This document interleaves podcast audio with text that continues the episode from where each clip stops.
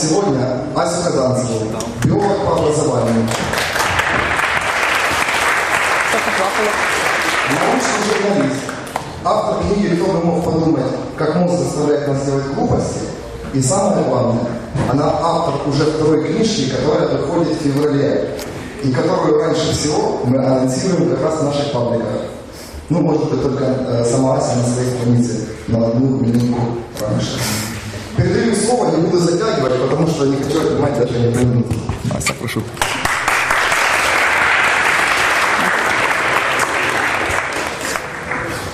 Добрый день, спасибо, что вы все пришли. Э, мы сейчас включим презентацию, где будут всякие красивые картинки, и я начну вам рассказывать все, что я думаю про органик, про ГМО и про прочие замечательные вещи. А если не включим, то не расскажу. Э, лекция называется «Органик против ГМО. Что лучше для индивида, человечества и планеты?». До сих пор я ее пробовала уже один раз читать в Москве за кучу денег. Э, в Москве есть всякие попытки коммерциализации научно-популярных проектов. И поскольку она была за кучу денег, то на нее пришло много людей, которые совершенно искренне надеялись, э, что я расскажу им наконец-то с научными аргументами про то, почему органик спасет мир, а ГМО это ужасно плохо и вредно и страшно. Но многие из них, к сожалению, были разочарованы. А кто-то не был разочарован, а был, наоборот, вдохновлен новыми данными. Э, надо заметить, и на этом слайде это проиллюстрировано, если вам не видно, я сейчас вам объясню, что это за слайд и к чему он здесь. Надо заметить, что жизнь человечества в общем и целом становится лучше и лучше с каждым годом. Вот здесь у нас есть данные переписи населения 1897 года слева. И здесь синим цветом отмечены крестьяне, а красным цветом отмечены все остальные – аристократы, купцы, чиновники, разночинцы, интеллигенция – Э, видно, что крестьян было гораздо больше. Крестьян было 96,8 миллионов по данным переписи населения Российской империи, в состав территории которой тогда входили многие государства. И всего 125 миллионов в ней жило, 96,8 миллионов из них были крестьянами. Э, на другой части картинки справа представлены графики, отражающие состояние населения современной Украины и современной России. Э, опять же, э, синим цветом те, кто занят в сельском хозяйстве, уже не крестьяне, а просто люди, которые там работают. А красным цветом отмечены все остальные люди. Э, в Украине людей, которые заняты в сельском хозяйстве, немного больше, что связано с вашим лучшим климатом, с вашей возможностью выращивать овощи, крупы, фрукты и все хорошее еще и на продажу. Но в общем и целом все равно эта картинка отражает, что когда-то сельским хозяйством занималось очень много людей – а сегодня сельским хозяйством занимается очень мало людей. Сельским хозяйством занимаются в наших странах э, порядка 10% населения. Э, и э, это число продолжает снижаться. Возможно, эти данные уже устарели, возможно, сейчас еще меньше. Однако эта картинка не отражает другой важный тренд, который происходил в масштабах планеты в целом. Дело в том, что в Украине и в России за прошедшие сто лет не очень сильно увеличилось население – потому что у нас была Вторая мировая война, у нас был Холокост, у нас был Голодомор, э, у нас был сталинский террор, у нас было много разных проблем с одной стороны, с другой стороны у нас были всякие благоприятные вещи, такие как урбанизация, женское образование, э, медицина, все то, что приводит к снижению рождаемости и, соответственно, к снижению темпов численности роста населения. Поэтому, если мы посмотрим на следующую картинку, характеризующую мир в целом, если мы на нее переключим, Э, то мы увидим, что в мире в целом все происходит гораздо интереснее. В мире в целом с фантастической скоростью растет население. То есть в начале 20 века это был еле-еле 1 миллиард, а потом оно начало расти лавинообразно, вот примерно с 50-х годов, э, и здесь прогноз до 2050 года. По всей видимости, до 2050 года э, численность, темп роста численности населения существенно не сократится. На самом деле ООН очень серьезно волнуется по этому поводу, выпускает прогнозы роста численности населения, надеется, что в общем и целом темпы роста будут сокращаться. Некоторые положительные тренды есть, чуть-чуть вроде бы темпы роста сокращаются, но не так быстро, как хотелось бы. Поэтому, по-видимому, до 10 миллиардов в любом случае население Земли дорастет. А дальше, ну, если все будет хорошо, если будет надежная контрацепция, если будет хорошая медицина, хорошее образование, э, может быть, э, на этом уровне и остановится, но это самые оптимистичные оценки. И, кроме того, для масштабов всего мира верно, нам нужен следующий слайд, э, для масштабов всего мира верно, что в каждой стране по ходу ее исторического, цивилизационного, культурного развития доля населения, занятого в сельском хозяйстве, снижается все больше, больше и больше. Вот здесь разные европейские страны на этом графике, и история с 1300 года до современности, до 2012. Э, я, да, а, да, все правильно, извините, я запуталась чуть-чуть, пыталась вспомнить прошлую картинку, чуть запуталась. Здесь, есть, здесь нет Украины, здесь есть Польша. В Польше 12% населения в 2012 году занимались сельским хозяйством, а в Англии занимались сельским хозяйством 1,2% населения, э, что связано не только с тем, что в Англии чуть похуже климат, чем в Польше, но и с тем, что в Англии сельское хозяйство более продуктивно, э, и меньше народу могут вырастить достаточно еды, чтобы кормить всех остальных. А, соответственно, все остальные люди, которые не хотят работать в сельском хозяйстве, э, могут заниматься, например, тем, чтобы читать научно-популярные лекции, или организовывать научно-популярные лекции, или там заниматься политикой, или учиться в университетах, или работать в банке. В общем, каждый может делать все, что ему нравится, благодаря тому, что у нас эффективное сельское хозяйство. Каких-то 150 лет назад было совершенно не так. 150 лет назад мы все должны были жить в соответствии с э, Ветхим Заветом и в поте лица добывать хлеб свой насущный. Теперь мы хакнули эту систему. Так, да, это следующий слайд, который, собственно, тоже отражает э, мировое разнообразие того, сколько людей занято в сельском хозяйстве. Э, вот э, чем более темно-синий цвет, тем больше людей занято в сельском хозяйстве, а чем более бледный цвет, желтый, тем меньше. И видно, что какая-нибудь Америка бледная, что в ней меньше 5% занято сельским хозяйством, меньше 2,5% даже. А вот вам в Африке Судан, в Восточной Африке, в Судане много-много, под 90% заняты сельским хозяйством. Ну а что им еще в Судане делать? Так, мы слишком сильно сдвинули назад. Надо... Э, да, все это стало возможным благодаря комплексу изменений в сельском хозяйстве, которые назывались «Зеленая революция», и которые начали быть заметными приблизительно с 70-х годов. Э, эти изменения вот здесь на этом графике показывают увеличение урожайности пшеницы. Э, сколько килограммов пшеницы мы можем вырастить на одном гектаре. И если в 1950 году мы не дотягивали до 1000 килограммов пшеницы, то есть до 10 центнеров с гектара, это график для развивающихся стран. Вот, то сейчас мы можем выращивать в развивающихся странах около 30 центнеров на гектар, а, в Украине, например, я сейчас посмотрела, 38 центнеров было в 2014 году. И это график для стран развивающихся.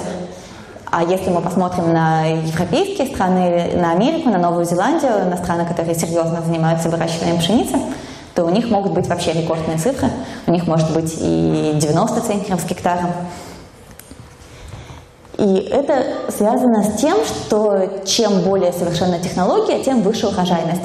То есть э, тем меньше как людей, так и земли нужно для того, чтобы вырастить много пшеницы. Зеленая революция в середине 20 века была связана с тем, что, во-первых, появились новые сорта растений. Они были получены с помощью традиционной селекции, о которой я расскажу чуть дальше, но, тем не менее, они очень улучшили нашу жизнь. Э, то есть, допустим, появилась пшеница с короткими стеблями, которая э, меньше осыпалась под действием какого-нибудь там климатических проблем и вообще была более устойчива ну, в смысле не климатических, а погодных, э, появилось эффективное орошение, появились хорошие удобрения, то есть растения стали получать из почвы все, что им нужно, и благодаря этому хорошо вырастать. Э, появились пестициды, то есть средства борьбы с сорняками, с насекомыми вредителями, с разными другими вредителями. Э, появилась техника. А в последнее время увеличение эффективности происходит в основном за счет появления новых сортов растений. Причем эти новые сорта растений появляются с уже более глубоким пониманием законов природы, уже с более глубоким пониманием того, как устроено растение, как работает живая клетка в принципе, что позволяет достаточно точно и прицельно достигать каких-то целей, которые нужны человечеству вообще и фермерам в частности. Э, и, в общем, урожайность – это важно. И вопрос в том, если мы сейчас с вами начинаем говорить про органик и про ГМО, то в том, что касается проблемы урожайности, органик, к сожалению, нам не поможет. Это точно. Существует вот обзор, вот эта статья из журнала Nature, которая говорит нам о том, что в среднем урожайность органического земледелия составляет 75% от обычной. То есть если на обычном поле вы получаете 10 килограммов нужной вам культуры, э, то на органическом поле вы получаете 7,5 на ту же самую площадь земли. Ну и вот здесь есть разные данные, которых все равно не видно никому для разных культур. Э, видно, что, например, э, бобовые растут получше, чем не бобовые, даже если они органик потому что бобовые могут сами с помощью симбиоза с бактериями фиксировать азот из почвы, и за счет этого они меньше нуждаются в удобрениях, чем все остальные культуры. Э, видно, что для фруктов практически нет разницы. Фрукты органические практически так же урожайны, как неорганические, в смысле, как обычные. Э, потому что, ну, что растет дерево, дерево нормально.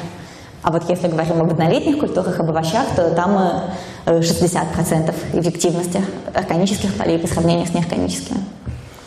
Что касается генетически модифицированных растений, то они далеко не всегда создаются с целью увеличения урожайности. У них может быть очень много разных других целей, о которых я дальше расскажу.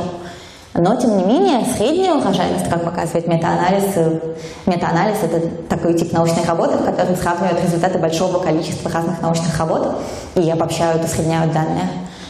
Э, как показал некий метаанализ, в котором, в котором э, оценивалась сельскохозяйственная выгодность генетически модифицированных продуктов, Э, все-таки у них урожайность на 21% больше, э, чем у традиционных культур, полученных с помощью селекции. Но вообще, следующие три слайда я буду рассказывать про то, что органик – это фигня. Про то, почему он мне не нравится, в конце объясню, чего я на него так взялась. Дело в том, что когда мы пытаемся защищать органические продукты, то мы обычно говорим о том, что органик меньше загрязняет планету. Ну, конечно. Вот есть, например, совершенно замечательное исследование про коров. Э, дело в том, что э, есть парниковый эффект, есть глобальное потепление. В глобальном потеплении, по-видимому, все-таки задействована человеческая деятельность. Э, по-видимому, все-таки мы способствуем созданию вот этого парникового эффекта, выпуская в атмосферу много разных газов, которые способствуют тому, что у нас рано или поздно растают ледники. Но с Харьковом-то, может быть, ничего не случится, а Амстердам, например, утонет и Петербург, например, утонет. Но Петербург-то ладно, а вот Амстердам жалко. И, извините, я просто выросла в Петербурге, поэтому у меня с ним сложные отношения. Вот. И в этом самом глобальном потеплении, в этой самой антропогенной деятельности существуют разные оценки того, в какой степени участвует сельское хозяйство. Но все согласны, что участвует оно в значительной степени, наряду с фабриками, заводами и всем вот этим. Э, есть радикальные оценки про то, что на 50% все парниковые газы в атмосфере связаны именно с скотоводством. Э, продовольственная организация ООН более консервативна, но даже она говорит, что 18% всех парниковых газов связано с выращиванием коров. И связано это с тем, что корова – это замечательное такое экономически выгодное животное, которое умеет есть траву. Трава состоит в значительной степени из целлюлозы из вот этих грубых растительных волокон, которые мы с вами переваривать не можем. Корова сама по себе тоже их переваривать не может, но у коровы есть сложный четырехкамерный желудок, в котором живет много симбиотических микроорганизмов. Эти симбиотические микроорганизмы умеют помогать корове переваривать целлюлозу, выделять из целлюлозы полезные вещества, и таким образом корова способна питаться травой. Э, но существует проблема. В ходе этой деятельности выделяется метан. Э, корова из своего кишечника, пукая, выделяет много метана. И много это реально много. Много это по 400 литров в сутки одна каждая корова. Э, а коров в мире живут э, миллионы как минимум.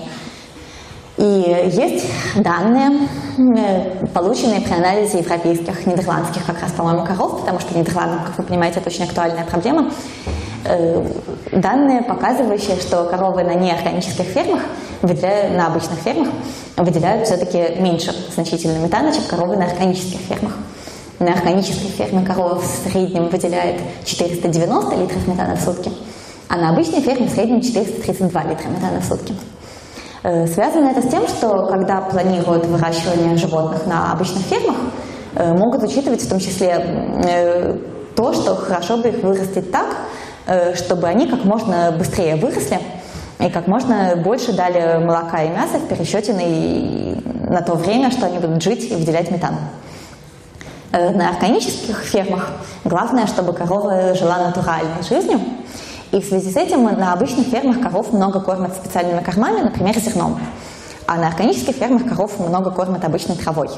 А обычную траву переваривать значительно сложнее, чем специально адаптированная корма, поэтому нагрузка на эти микроорганизмы больше, метана им приходится зарабатывать больше, и за счет этого возникает такая разница. То есть, э, если корова питается более полноценной, более легко усвояемой едой, тогда, соответственно, меньше метана она производит в ходе пищеварения. Ну, понятно, что... Э, ладно, хорошо, непонятно. Э, я все равно договорю про прошлый слайд. Э, понятно, что э, нельзя обвинять органических коров во всем глобальном потеплении. Понятно, что органических коров не так много, чтобы их вклад был какой-то серьезный и заметный, но вот если мы все перейдем на органических коров, то будет уже заметно плохо. И, кстати, с этой точки зрения вегетарианство действительно полезно для планеты. Потому что если вы вегетарианец, то вы таким образом не поддерживаете производство коров, не поддерживаете производство метана и боретесь с глобальным потеплением, и вы молодец. Далее принято считать, что при органическом, выделе, при органическом земледелии в окружающую среду выделяется меньше всяких там химикатов.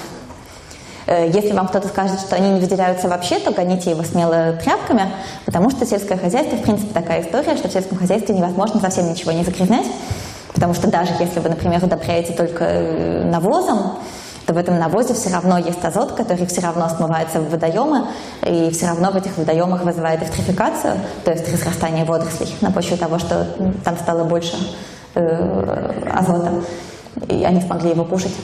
Но самое интересное, что есть конкретные совершенно исследования, которые показывают, что да, действительно, органическая ферма загрязняет окружающую природу меньше, в том случае, если мы говорим об загрязнении на единицу площади.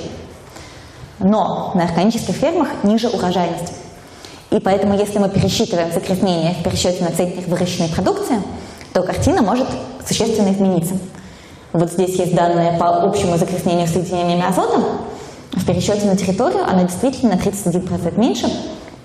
И загрязнение аммиаком на 18% меньше.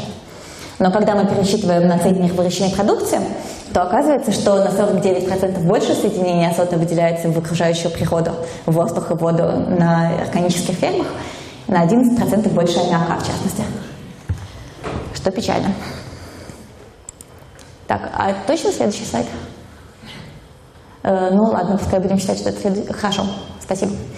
Э, следующая идея о том, что на планету на самом деле нам плевать, но зато органическое земледелие дает нам продукты, которые страшно полезны для нашего здоровья.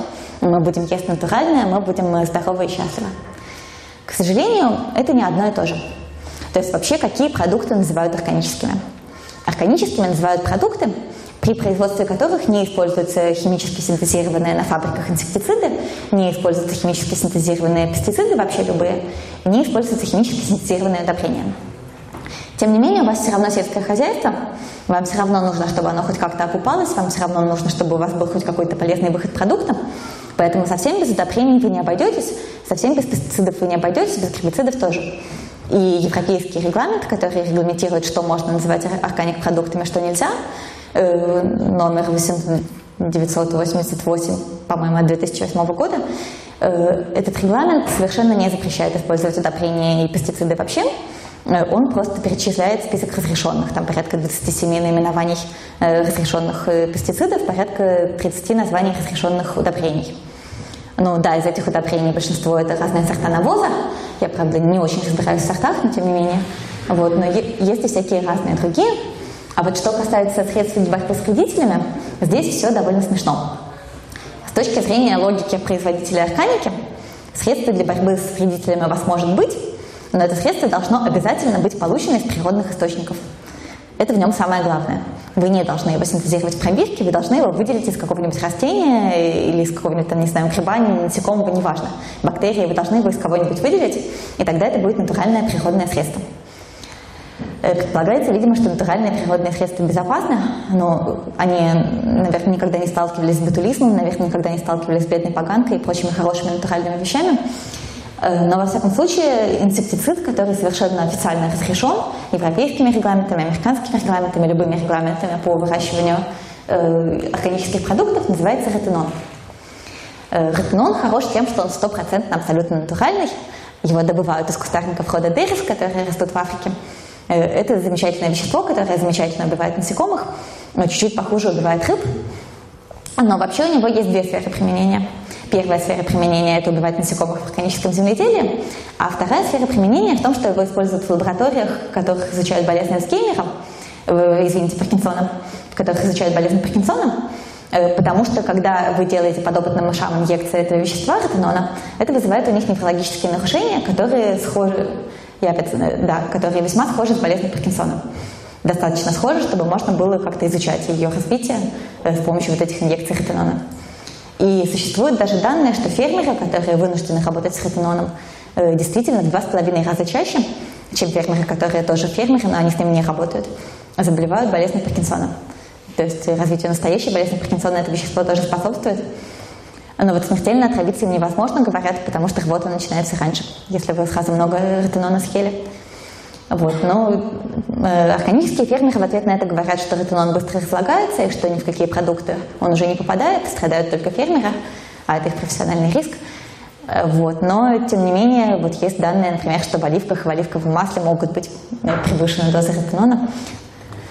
Э, вот. Но, тем не менее, ну, вряд ли это опасно. Вряд ли вы способны съесть столько органических продуктов в тех дозах, чтобы отравиться ретиноном. Э, это просто некая иллюстрация к тому, что не все так идеально в органическом земледелии с точки зрения безопасности. Э, есть еще одна история на эту тему, на самом деле не одна, но я, понятное дело, как популяризатор, то есть человек, чья профессия в том, чтобы развлекать публику, э, выбираю яркие и известные случаи в надежде вызвать у вас когнитивную легкость. Есть ли среди нас люди, которые помнят что-нибудь о массовой эпидемии кишечных инфекций в 2011 году в Европе, в частности в Германии и во Франции. Кто помнит? Ну, некоторые помнят. Э, не очень много, но, в общем, действительно, в 2011 году в Германии и отчасти во Франции была сильная эпидемия кишечного расстройства. У людей была кровавая диарея, люди попадали в больницы, и 50 человек тогда даже погибло на почве вот этого вот кровавого поноса. И об этом поговорили, и тогда были разные версии того, откуда эта инфекция взялась. Там, например, обвиняли огурцы, привезенные из э, Испании, на почве чего Германия и Испания сильно испортились торговые отношения. Испания была очень недовольна. Вот. Но потом э, и в Германии, и во Франции провели эпидемиологические расследования. То есть серьезно они очень тщательно исследовали, где кто покупал еду из всех тех, кто заболел, где они обедали.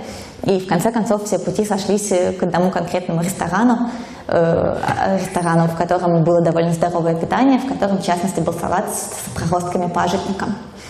Э, проростки пажитника – это вот что-то из серии э, семян годжи, ягод асаи, чиа, киноэ, вот всего вот этого, что любят всякие фанаты ЗОЖ. Э, такое считается полезное растение, оно было органическое, понятное дело, как же Э, это были семена, привезенные с органической фермы в Египте. И это были семена, на которых был новый патогенный штамм бактерии Шрихия коли. И Шрихия коли – это вообще такая довольно банальная бактерия, кишечная палочка. Она весьма широко распространена, она от нас во всех живет, и нам обычно от этого нормально. Но вот эта кишечная палочка, у нее был необычный ген, даже два необычных гена, которые позволяли ей синтезировать шиготоксин, э, который, в свою очередь, приводил вот к этому кровавому поносу. И дело в том, что такие гены бывают у некоторых бактерий, живущих в кишечнике коров, и, по всей видимости, просто при удобрении вот этого пажитника коровьим навозом туда каким-то образом попала еще и человеческая кишечная палочка, может быть, его в Египте удобряли и коровьим навозом, и человеческим навозом. И эти палочки, они друг с другом счастливо скрестились, э, ну, потому что бактерии вообще у них есть горизонтальный перенос генов, они могут генами обмениваться друг с другом многие их штаммы, их разновидности. И получился вот такой патогенный штамм, и поскольку проростки пажитника никто не моет горячей водой под краном с мылом, э, то получилось, что они нетронутыми, эти штаммы были привезены в Европу, после проращивания сохранились, и много европейцев сходилось, 50 человек погибло. Э, это печально.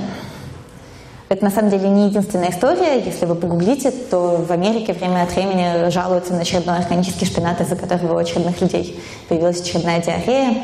Во Франции была история, как семена дурмана выросли на поле с органической гречкой, потому что пестицидов там не было, и попали в крупу, и тоже кого-то отравили, но, правда, не до смерти.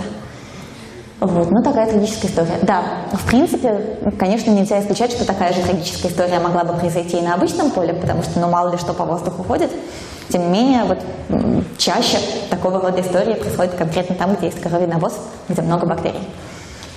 Э, теперь, э, почему люди любят органику?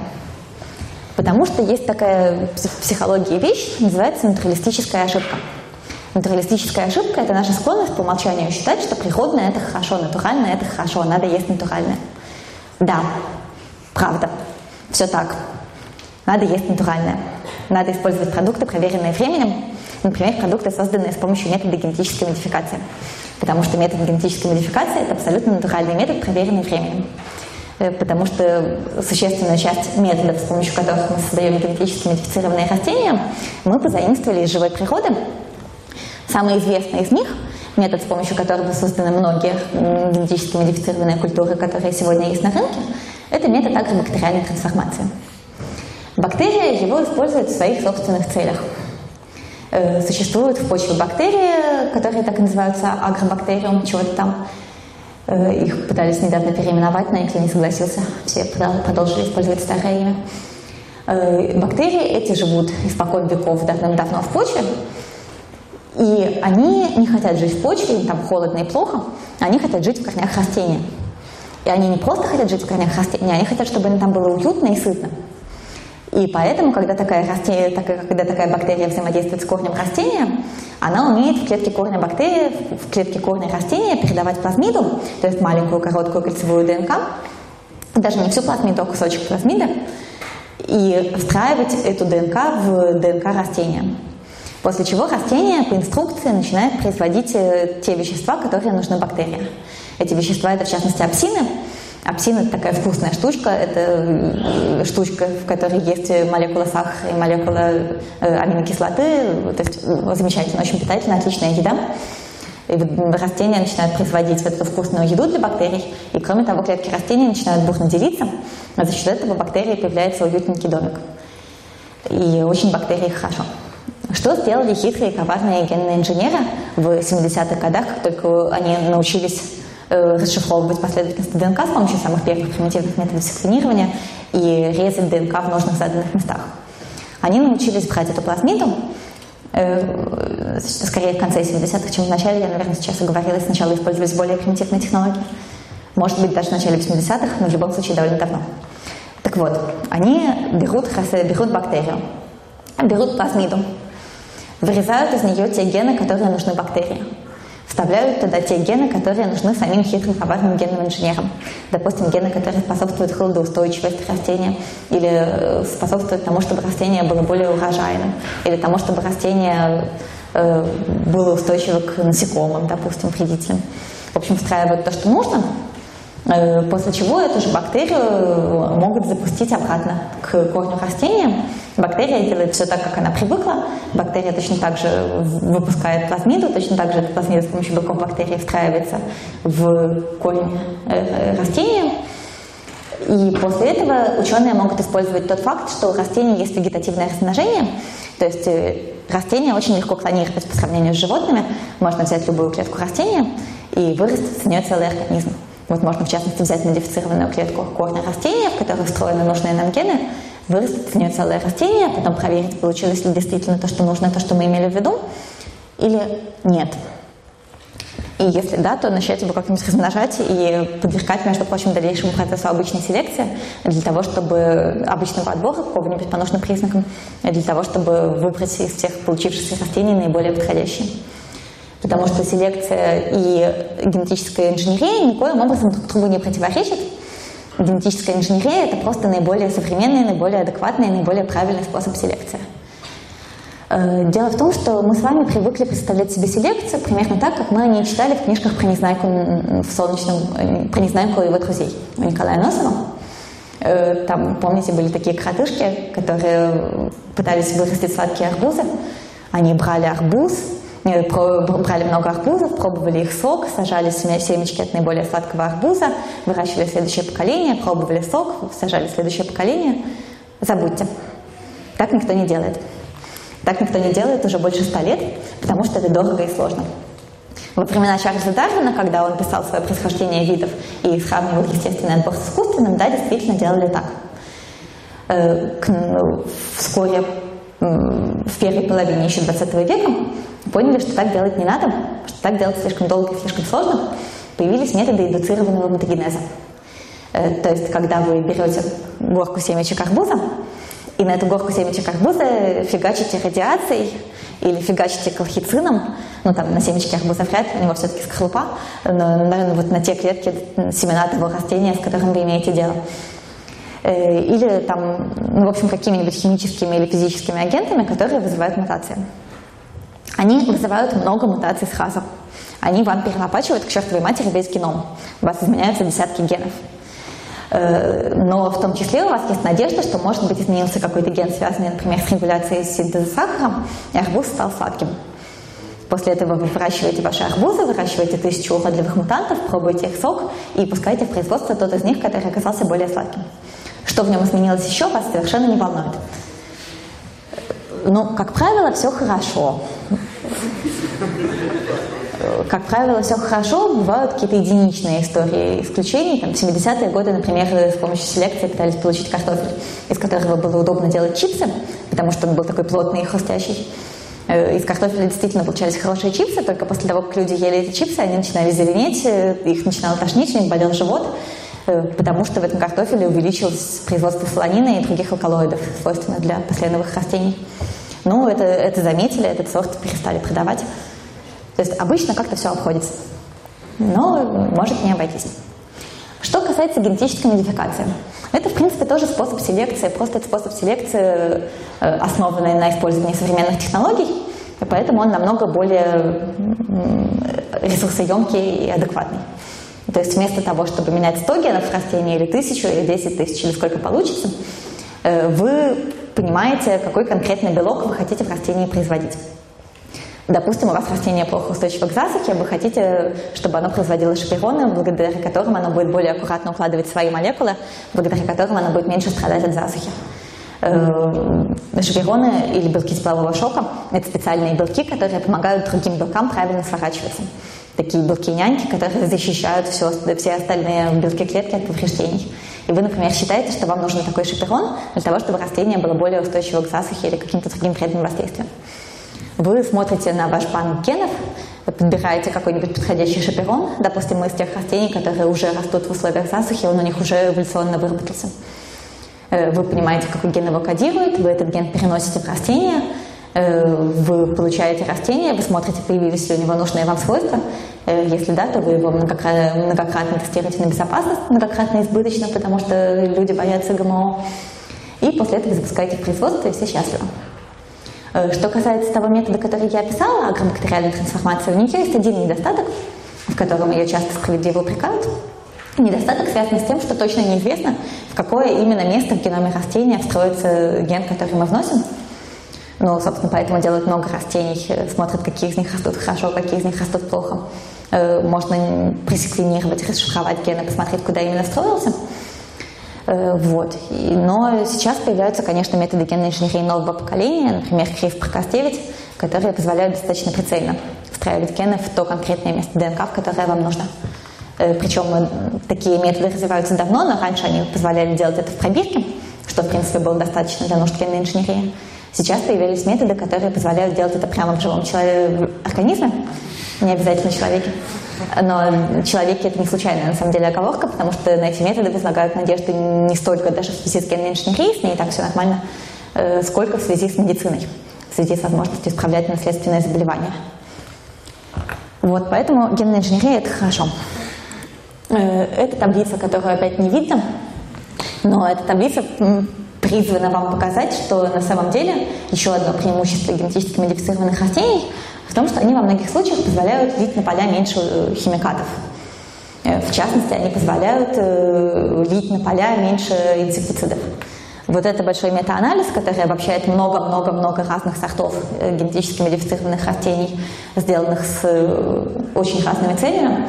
Я, в принципе, не случайно провожу все эти названия, вы сможете их потом списать и сами, сами погуглить, сами почитать, что написано в первоисточнике, вру вам или нет. Вот. Но на самом деле это не обязательно, я в конце объясню почему.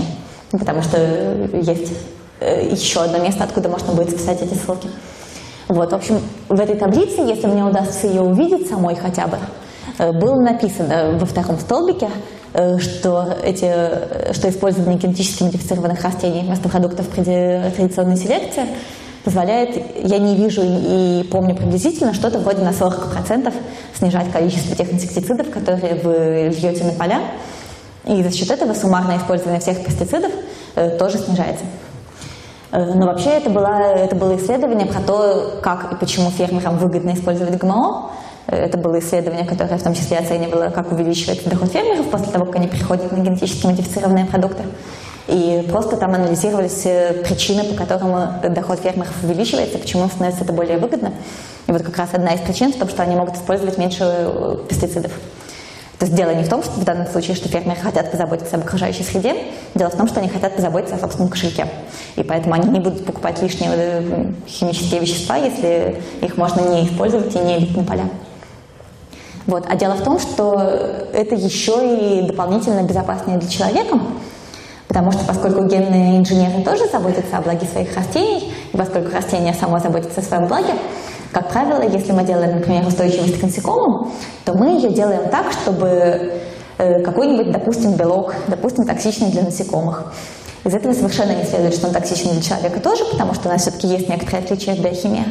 Но на самом деле это вообще не важно, потому что мы не просто встраиваем растение в белок, а мы еще дополняем его инструкции для клеток, которая говорит клеткам, вот этот ген нужно читать только в листиках, а в плодах этот ген читать не надо, вырабатывать не надо.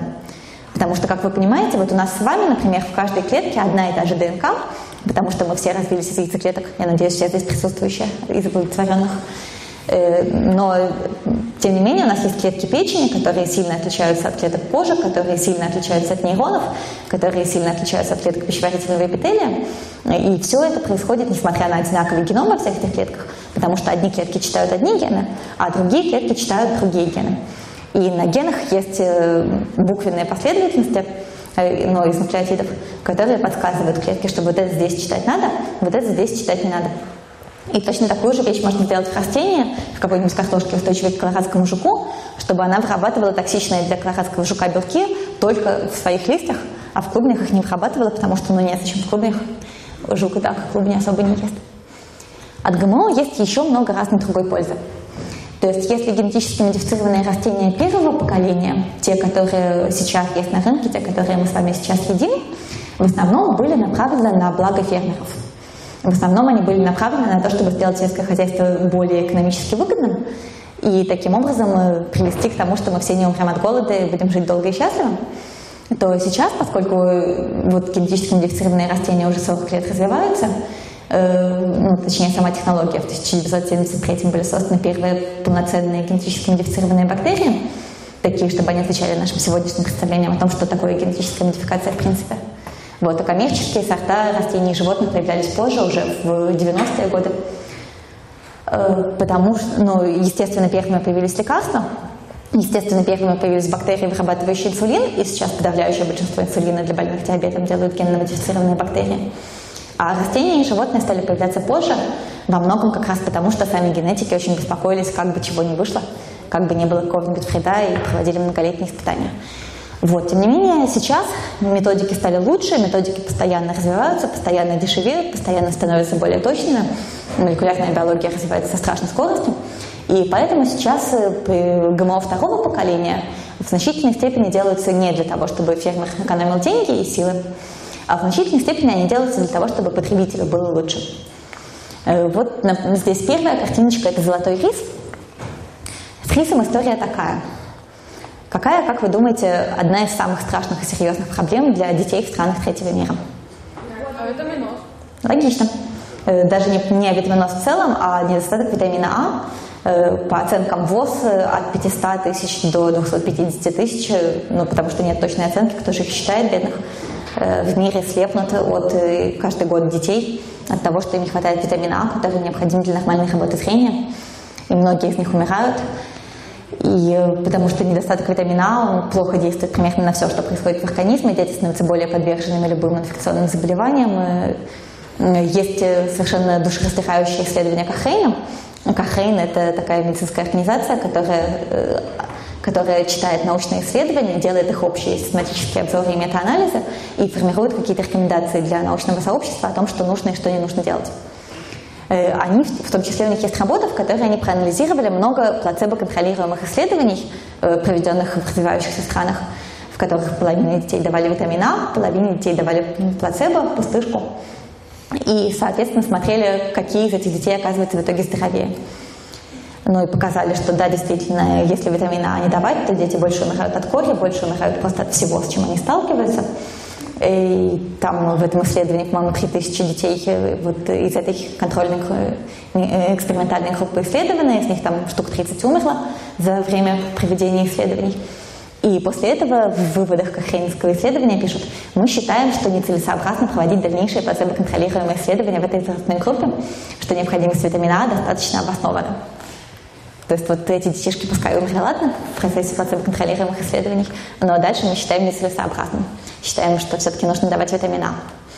Ну и вот, и многие умы человечества думают, как бы решить эту проблему, э, не при, при этом не устраивая мировых революций, не перекраивая мир, и не делая так, чтобы, как, чтобы кто-нибудь захватил э, всю Азию и начал бы кормить там население витамином А насильно.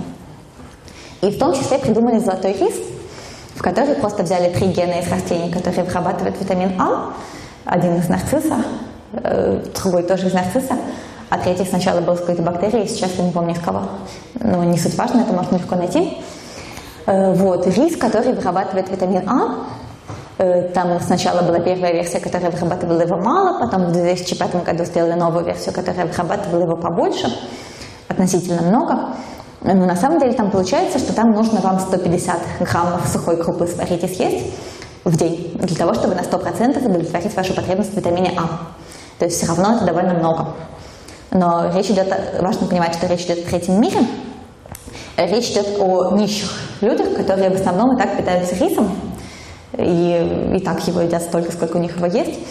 А во-вторых, если мы даже частично компенсируем недостаток витамина А у детей, то это будет лучше значительно, чем если его не компенсировать вообще, по крайней мере, они перестанут слепнуть.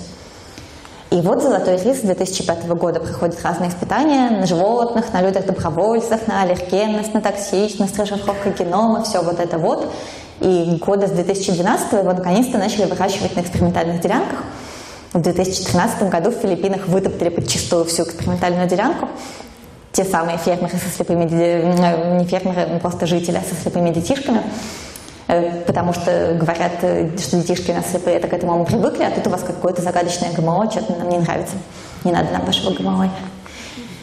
Э, вот. Есть всякие хорошие вещи еще. Например, вот на второй фотографии у нас лосось с геном Коста. Собственно говоря, в нем вообще ничего не изменилось. У нас у всех есть не с геном, но с геном, который приводит к выработке гормона роста. У нас у всех есть гормон роста, благодаря ему мы растем. Э, но просто этот лосось модифицирован таким образом, чтобы у него э, гормона роста вырабатывалось чуть побольше. Поэтому он за меньшее время вырастает до больших размеров. И что выгодно для производства лосося, для того, чтобы лосось дешевел в магазинах. Потому что вы потратили столько же денег на то, чтобы вырастить в два раза больше мяса лосося. Э, и вот этот лосось был в этом году только что разрешен к применению в пищу в США. США вообще довольно разумно относятся к генетически модифицированным продуктам, но они там тоже проходят тесты, они там тоже нуждаются в одобрении, но как только доказывают, что они безопасны для человека, так их сразу разрешают, поэтому их там много, с ними все там хорошо. А вот это у меня на третьей картинке помидоры с антоцианами. Антоцианы – это вот э, пигменты синего цвета, те самые, из-за которых мы все говорим, что черника полезна. Э, черника действительно полезная и действительно благодаря антоцианам, но дело в том, что вам нужно есть очень много черники э, для того, чтобы какой-то полезный эффект получить. Поэтому делают из нее всякие там витаминные добавки, в которых тоже не так много этих антоцианов, как хотелось бы. А можно эти антоцианы добавить в разные другие э, э, вещи. Вот, например, помидоры с антоцианами. Они хорошие, они медленно портятся, они страшно полезны для здоровья, для зрения, э, вроде бы как могут обладать противораковыми свойствами. И, конечно же, это ужасно опасные ГМО. А, что тут у меня еще перечислено? У меня перечислена устойчивость к вирусам. Да, если вы едите папайю, то папайя практически наверняка у вас генно-модифицированная. По крайней мере, вся папайя, которая выращена на Гавайях, точно генно-модифицированная. Может быть, где-нибудь и сохранились какие-то остатки плантации не модифицированные, но, честно говоря, я не уверена. Э, потому что папайя в какой-то момент была под угрозой вообще уничтожения вида, там завелся вирус, вызывающий э, страшную болезнь, у нее на шкурке появлялись пятна, внутри она становилась безвкусной и такой противной размазней. И, в общем, реально боялись на Гавайях, что папайя исчезнет как вид, что вся папайя вымрет из вот этой эпидемии вируса. Но, к счастью, генетики быстренько сделали генно-модифицированную папайю устойчивую к этому вирусу, и таким образом плантации папайи были спасены. Э, и мы теперь ее едим. Вот устойчивость к засухе, про которую я уже говорила, как раз за счет белков шаперонов, устойчивость к холоду, э, ну там разные бывают механизмы, э, какие-то мелкие изменения, допустим, липидного состава мембраны, которые приводят к тому, что она меньше скукоживается под влиянием холода. Ну, зависит от проблемы конкретной. Это, наверное, не так актуально для Украины, хотя, конечно, тоже везде бывают заморозки. Э, но если бы Россия, например, надеялась бы когда-нибудь добиться тех же успехов в сельском хозяйстве, как Украина, то ей бы, несомненно, пришлось бы развивать генетически модифицированные продукты, чтобы в Сибирь можно было засеивать. Вот, но, к сожалению, Россия так же сильно, как Украина, боится ГМО, потому что это все история про политику. Э, что еще есть у меня в списке в этом? Увеличение срока годности, интенсификация производства, вот лосось, питательная ценность. Э, есть, конечно, медицинские задачи, медицинские задачи бывают всякие разные. То есть, допустим, растения, точно так же, как и бактерии, можно использовать для производства белков каких-то полезных, э, лекарств, э, вакцин и так далее. Э, есть очень много исследовательских задач. Э, то есть, допустим, для изучения человеческих болезней очень многих вы делаете генно-модифицированных мышей, Э, которым вы, например, встраиваете какие-нибудь человеческие гены, связанные с развитием диабета, вы хотите проверить, связаны ли они с развитием диабета или нет, и какие лекарства могут на них подействовать для того, чтобы у человека с такими мутациями диабет предотвратить. Или бывают какие-то более сложные фундаментальные исследования. Например, есть много исследований гена FOXP2. Кто знает ген FOXP2? Кто знает ген речи? Э, ну, в общем, короче говоря, есть такой ген речи, Э, ген, мутации которого связаны с очень большими проблемами в устной речи, с тем, что человек говорит намного более невнятно, чем я, говорит очень короткими э, отрывочными кусочками. И кроме того, у него начинаются проблемы с восприятием грамматики. То есть он, например, не может отличить предложение «девочка бежала за лошадью» от предложения «лошадь бежала за девочкой». А еще сложности с воспроизведением смысла слов. То есть человеку показывают, например, чашку. Говорят, что это? Он говорит «стакан», «чай», ну, в общем, что-то вот из этой серии, он примерно помнит, но точно вспомнить слово «чашка» не может. И когда стали это исследовать, то обнаружили, что вот этот ген FOXP2 э, есть не только у людей, а он, э, ну, собственно, есть он у всех. Это важный ген, который связан с развитием мозга. Э, но стали выяснять и выяснили, что он влияет на вокализацию практически всех животных, которые, в принципе, используют звуки для общения друг с другом, что певчие птицы с этой мутацией не могут петь правильные песни что мышата с этой мутацией, ну не с этой, с другими мутациями в этом гене, не могут э, правильно пищать, чтобы позвать маму. А еще стали делать, наоборот, улучшенные версии мышей, мышей, которым встраивали человеческую версию гена FOXP2. И вот ну, выяснилось, что, во-первых, у них действительно более сложная вокализация, они, у них более красивые приливы писка, их ультразвукового для того, чтобы общаться друг с другом и с мамой. Но, во-вторых, выяснилось, что они лучше учатся в лабиринтах, причем не просто лучше, а они лучше запоминают сложные последовательности своих собственных движений э, без оглядки на внешние ориентиры, что наряду с рядом нейрофизиологических исследований этих мышей позволило ученым предположить, что, возможно, ген FOXP2 связан в том числе с нашей мегасложной артикуляцией. У нас, э, у человека очень особенный ген FOXP2, он, такой, он, он у нас такой, он у неандертальцев был такой же. А, например, шимпанзе, он уже отличается на две аминокислоты, и, возможно, еще и с этим связано то, что их можно научить языку жестов, но сложно научить языку человеческому, э, звуковому. Вот. Еще есть всякие декоративные цели. Можно делать синих, э, синие цветы. Это была всегда проблема для селекционера, сделать синие цветы или черные. Можно делать аквариумных рыбок красноцветных, они есть. В них встраивают гены светящихся боков, получаются такие маленькие рыбки, которые светятся разными цветами, особенно в ультрафиолете. Много всего, короче, хорошего можно сделать. К сожалению, вроде бы все еще не сделали без никотиновый табак, а как бы было бы круто. Э, но как будет выглядеть светлое будущее? На самом деле э, ничего плохого в органике в принципе нет.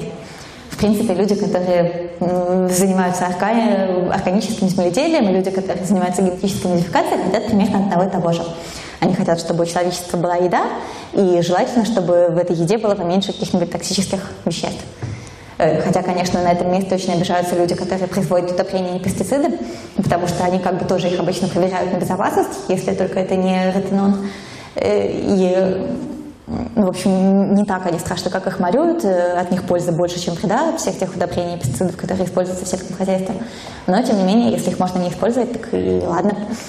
Вот. И поэтому на самом деле вот есть такая очень забавная книжка.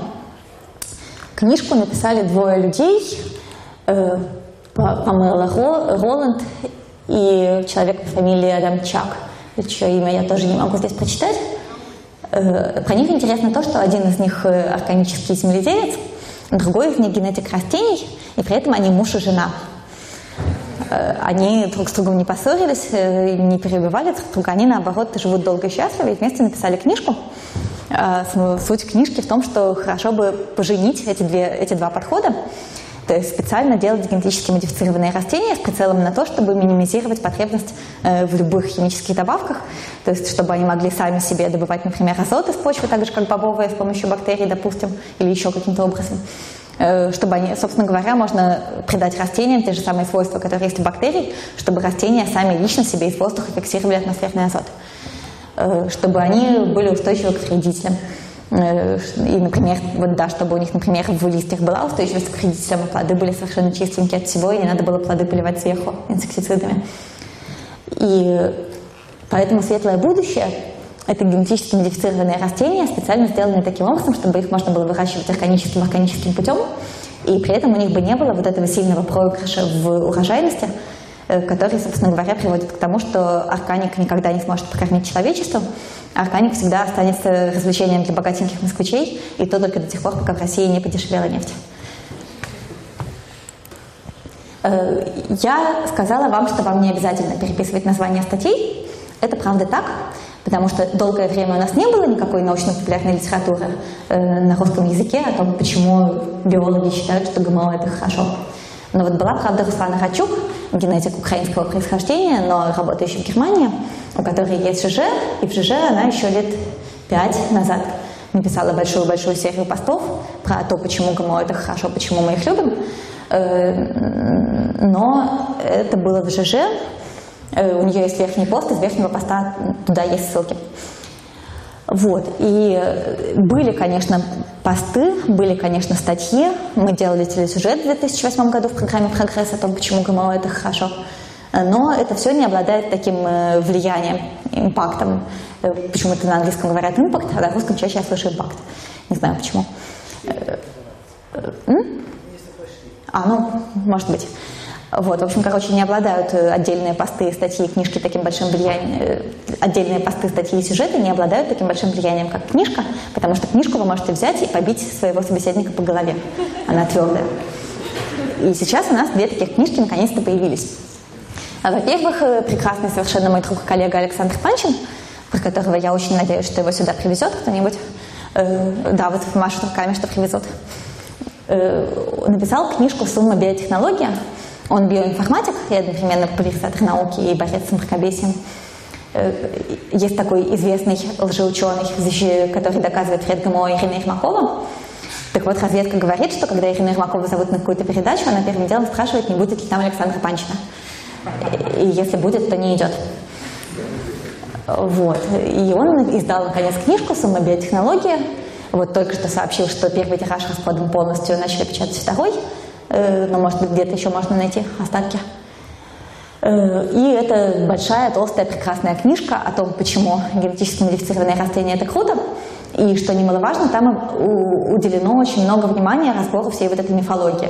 потому что можно пересчитать по пальцам. Есть несколько фриков от науки, которые пытаются доказать, что ГМО опасны э, на фоне сотен тысяч статей о том, что ГМО безопасны. Э, вот Ермакова, Сихалиня. Э, у них там есть много серьезных методологических ошибок, и Саша Панчин не поленился все эти ошибки разобрать, объяснить, где именно подвох, почему это не перевешивает все те доказательства безопасности ГМО, которые у нас есть. Кроме того, в феврале выходит моя книжка, вторая, э, которая называется «В интернете кто-то не прав», и которая посвящена всяким разным лженаукам. Там первая часть про медицинские лженауки, почему гомеопатия не работает, почему прививки все-таки надо делать и так далее. Э, вторая часть посвящена околонаучным холиварам, э, и там вот как раз есть глава про ГМО. Третья часть посвящена холиварам про социум и немножечко про еду, где есть глава про органик. Э, Саша Панчин про органик особо не пишет, ему интересно про ГМО. У меня есть про органик целых отдельных полглавы, но, правда, там вот э, самое яркое, это как раз вот эти истории про коров и так далее, которые я уже вам рассказала. Вот, у меня есть глава про ГМО, э, в которой там на 30 страниц включено примерно все то, что есть у Саши в его огромной книжке. Вот, поэтому, хотя у меня там в этой главе написано, что она якобы проще и короче, чем Сашина книжка, сам Саша совершенно не согласен, говорит, гораздо сложнее твоя глава, не надо вот тут на меня гнать. Ну, в общем, кому-то нравится э, что-нибудь одно, кому-то другое. И теперь у нас наконец есть две книжки, можно купить сразу две, и драться будет более эффективно. Спасибо.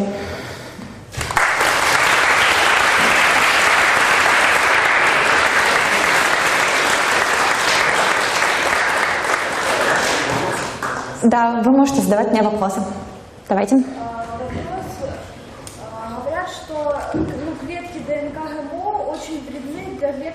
человеческого организма, действительно ли клетки ДНК ГМО могут встраиваться в ДНК человеческого организма, или это фигня? Э, вопрос, как я понимаю, в том, может ли ДНК, э, э, может ли ДНК из генетически модифицированного продукта, который мы съели, каким-то образом проникнуть через пищеварительную систему, не распавшись там, проникнуть в кровоток, потом из кровотока проникнуть в клетки, и в эти клетки не просто проникнуть, а там встроиться в ядро, и кроме того, она должна проникнуть, вероятно, еще и в половую клетку, например, да, чтобы передаваться по наследству. Э, было бы здорово, было бы здорово, если бы это было возможно, э, потому что это, потому что это многократно упростило бы создание генетически модифицированных животных. Потому что можно было бы не мучиться вот со всеми этими технологиями CRISPR, а можно было бы просто накормить животное чужеродной ДНК, она бы встроилась и появились бы в росте у животного нужные признаки, было бы безумно круто. К сожалению, э, к сожалению, когда мы едим еду, в еде в любом случае есть ДНК.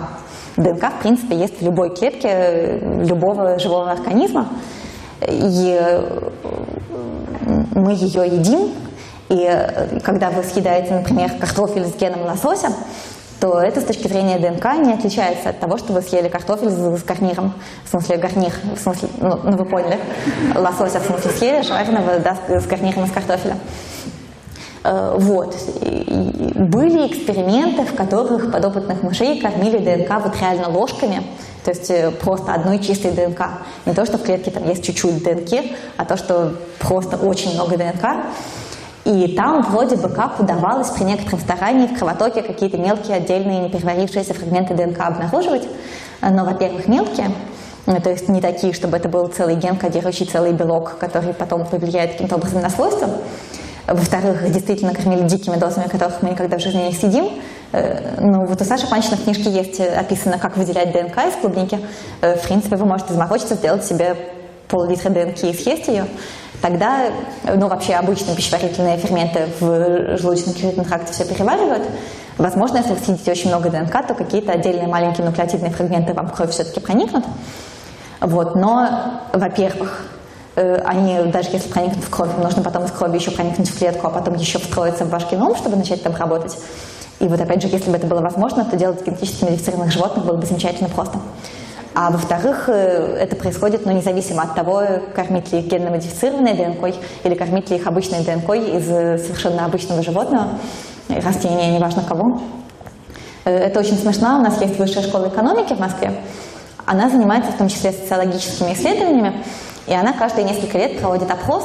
Она приходит к людям и говорит, согласны ли вы с утверждением о том, что э, генетически модифицированные растения содержат гены, в то время как обычные растения не содержат. И вы, вы знаете, очень много согласных, пугающе много согласных. Вот, и более того, их число постепенно вроде как увеличивается. Поэтому давайте следующий вопрос. Да. Только громко. Ваша лекция настолько неубедительна, и настолько она сейчас э, простовата, что она действительно рассчитана на простоту, на тех людей, которые мало что в этом понимают, но можно при помощи всяких технологий, смешков каких-то, так смешных фразочек, и вот такой быстрой такой речи, всего остального воздействовать на ум молодых людей. Это мое личное мнение. Спасибо. Но если вы лично сама когда-то могли э, попробовать э, огурец или помидор, выращенный на обычной земле, эти все пластиковые помидоры, то я э, вообще удивляюсь, как можете сказать, что генно-модифицированные продукты гораздо лучше, чем обычные продукты. Вот мы. Да, спасибо, я поняла ваш вопрос. Есть такой вопрос, допустим, А, все-таки есть еще вопрос, давайте.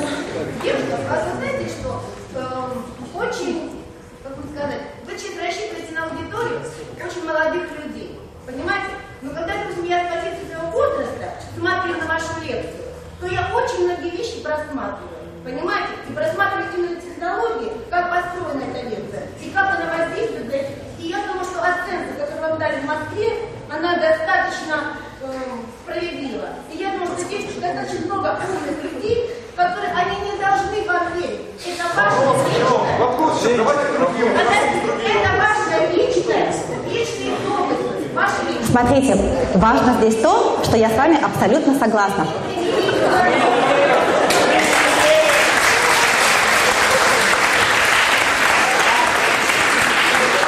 Послушайте, я абсолютно согласна с тем, что вы действительно не должны мне верить. Э, Дело в том, что популяризатор науки, в принципе, отличается от популяризатора лженауки э, тем, что популяризатор науки, как правило, дает ссылки на исследования, которые были научно проведены, которые были опубликованы в рецензируемых журналах. Если вы мне не верите, это замечательно, это отлично, это именно и есть та цель, которой я пытаюсь добиться. Э, Моя, смысл моей работы как популяризатора в том, чтобы вы в случае любого сомнения сами лично пошли в подмет, сами лично пошли в Google школяр, сами лично пошли хотя бы в английскую Википедию, посмотрели, на какие исследования ссылается она, э, прочитали эти исследования, выяснили, какие в них методики, выяснили, каким образом были получены те результаты, которые были получены, посмотрели, есть ли какие-то другие исследования, которые противоречат такому исследованию, и после этого сформировали, например, свою собственную обоснованную взвешенную позицию, или даже еще лучше обвинили меня во вранье, потому что вы смогли э, убедиться, что я некорректно пересказываю те исследования, на которые я ссылаюсь, или что те исследования, на которые я ссылаюсь, абсолютно не отражают научного мейнстрима. Именно поэтому в книжках, которые я упоминала у меня в книжке, у Саши Панчина в книжке, там совершенно безумные огромные списки литературы. И смысл именно в том, чтобы вы могли пойти любое из этих исследований прочитать сами. Это действительно именно то, что нужно. То есть э, люди, которые защищают ГМО, э, могут сослаться на много исследований. Э, Люди, которые ругают ГМО, как правило, к сожалению, этого не делают. С органик довольно похожая история. Что же касается отличий во вкусе, на которые нам указали, здесь я могу рассказать о двух исследованиях. Э, Первое исследование было вот каким. Э, Там действительно сравнивали жизнь помидоров на обычной ферме, жизнь помидоров на органической ферме, и пришли к выводу, что помидору на органической ферме живется, в общем-то, хуже потому что его не удобряют, э, ему грустно от этого, на него вредители нападают. Э, И вследствие всех этих вещей, что ему не хватает удобрений, что на него нападают вредители, помидор начинает защищаться, он э, вырастает э, меньше на 40%, но при этом он вырабатывает много антиоксидантов, много флавоноидов, много тех веществ, вот той растительной биохимии, которая каким-то образом помогает ему адаптироваться к этим неблагоприятным условиям, и за счет этого он может восприниматься как более ароматный. Э, Это правда. Действительно, органический помидор может восприниматься как более ароматный, потому что жизнь у него была плохая. Но, во-первых, эта проблема легко решается генной модификацией. Мы можем просто добавить э, производство тех соединений, э, которые нужны для того, чтобы помидор был ароматным, и при этом он параллельно будет жить долго и счастливо, и будет вырастать большим, а не на 40% меньше. А во-вторых, все равно это зависит не только и не столько от условий выращивания, это еще зависит э, так же, как содержание витаминов и минералов от сорта, от климата, от всего вот этого. Это первое исследование, которое я хотела упомянуть. На него тоже будет ссылка у меня в книжке, как примерно на все исследования, которые я упоминаю. Второе исследование вообще веселое. Э, набрали две группы людей, расспросили их об их отношении к тому, чтобы беречь природу, к тому, чтобы э, практиковать экоземледелие, вот это все. Ну, собственно, набрали людей, потом разделили их на две группы. Потом каждая из этих групп, одним людям, для которых важно э, беречь природу, другим людям, для которых не важно беречь природу, всем людям дали выпить кофе. Один стакан кофе, про который, ну, просто обычного кофе, Второй стакан кофе, выращенного на эко-френдли плантации, без использования там ничего и так далее. Э, и, соответственно, второй группе точно так же дали их сравнить. И попросили оценить, во-первых, сколько денег они бы заплатили за тот кофе и за другой кофе, а во-вторых, какой из этих э, сортов кофе вкуснее. Э, ну и, в принципе, те, кто не очень интересовался экологическим земледелием, особой разницы не заметили, там мелкие были отличия в оценках. Те, кто интересуется экоземледелием, те, для кого это важно, действительно сказали, что они за кофе, выращенный в экосреде, после того, как его попробовали, заплатили бы больше денег, и после того, как они его пробовали, они сказали, что он вкуснее, по-моему, там на 2 балла и по семибалльной, что ли, шкале выше, в среднем они его оценили. И, наверное, излишне упоминать, что ученые наливали кофе в оба стакана из одного и того же термоса.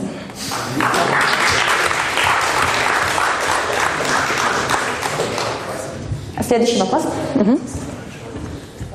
Ася Андреевна, у меня такой вопрос. Вот э, все идеологи борьбы с ГМО приводят примерно такой аргумент – что доказать ничего невозможно, но есть вероятность того, что через два поколения у человека могут вырасти рожки.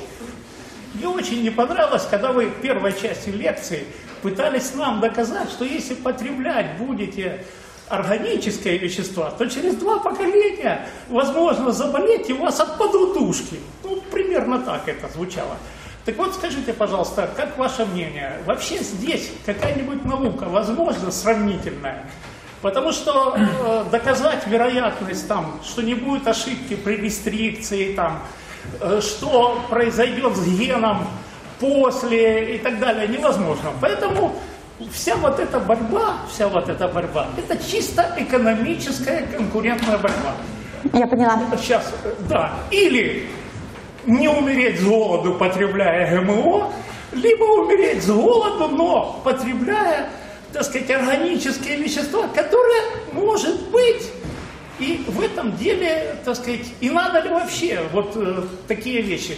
Вы, например, знаете, что у нас на Украине запрещено ГМО в воде. У нас на каждой воде ставится без ГМО. И в соли, я полагаю, запрещено.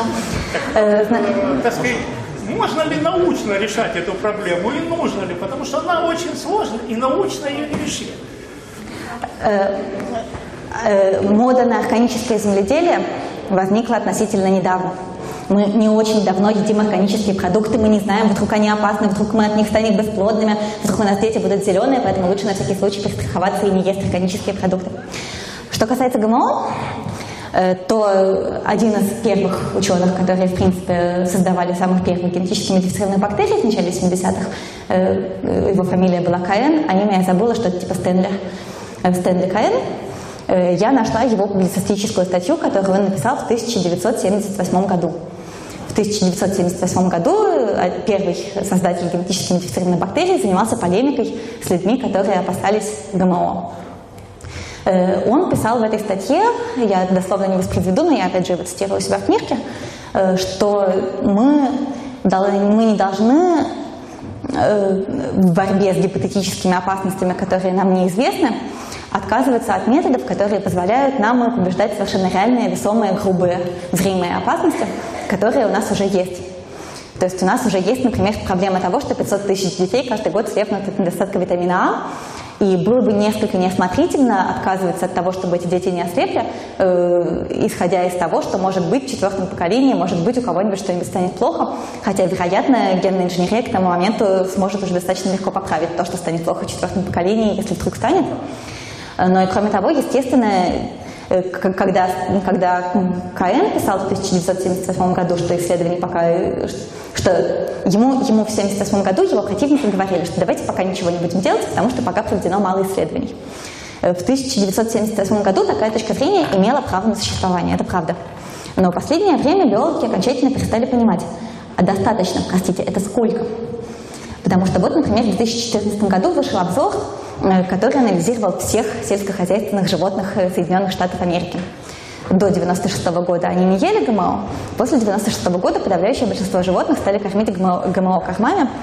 И там вместе с э, мелочью всякой типа бройлеров накопился миллиард животных. Карл, один миллиард животных, которые ели ГМО и у которых у самих не было никаких проблем, у их потомков не было никаких проблем, у людей, которых ели, не было никаких проблем, в людях не были обнаружены вот эти вот частицы ГМО, и в животных в телах тоже не были обнаружены эти частицы тех генов, которые встраивали в корма. Ну, ну, ну, ну, правда, не надо сходить с ума. Было много-много, премного, премного, премного исследований на многих поколениях, в которых э, животные благополучно давали потомство.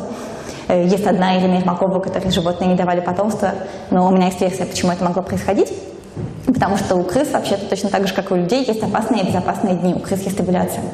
Э, поэтому любой нормальный исследователь, когда пишет статью о том, как он кормил крыс ГМО и скрещивал их друг с другом, он э, делает такую оговорку, что вот мы смотрели с помощью мазка из влагалища, на какой стадии менструального цикла находится крыса. Но их, его не называют менструальным, его называют астральным, но суть та же самая.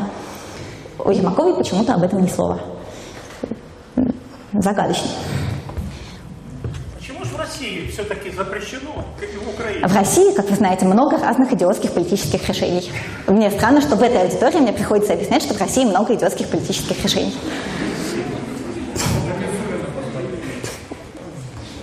Угу. Скажите, пожалуйста, а э, вот когда создается банк генов, которые будут встраиваться, допустим, в растение, э, можно использовать только свойства растений, которые или можно создать какие-то вот совсем новые свойства? То есть, условно говоря, вот эти вот кусочки, мы можем делать принципиально новый кусочек с ожидаемыми, прогнозируемыми э, да, смотрите, теоретически можем. Э, насколько мне известно, на практике такого пока не делают, потому что, во-первых, далеко не исчерпаны возможности существующих э, белков всего спектра возникших в ходе эволюции организмов. Во-вторых, потому что пока сложно. Эта история даже скорее про компьютерные мощности, а не про биотехнологические. Э, это та же самая история, которая, как, например, при синтезе новых лекарств. Потому что сейчас есть технологии, которые позволяют синтезировать новые лекарства уже осмысленно, осознанно. То есть вы понимаете, какой белок в человеческом организме э, нужно вам, чтобы с ним связалось лекарство. Вы программируете на компьютере такое лекарство, чтобы оно связывалось именно с этим белком, и чтобы оно параллельно хорошо усваивалось и так далее. Такие методики разрабатываются вот именно прежде всего в этой сфере для того, чтобы делать новые лекарства. Такие лекарства первые буквально уже появляются единичные, но это пока довольно сложно, довольно дорого. Но да, безусловно, это будущее. Безусловно, если я буду читать подобную лекцию через 30 лет, скорее всего, я буду приводить такие примеры. Э, да.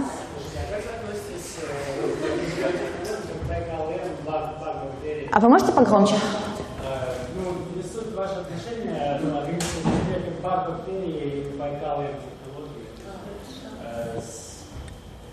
Скажем, бактерий, которые помогают э, растениям питаться, играть то, что ему нужно для микроазота, вырабатывать свои силы. Простите, пожалуйста, но я все равно боюсь, что я не уловила вопрос полностью. Можете ли вы его коротко и громко прокричать?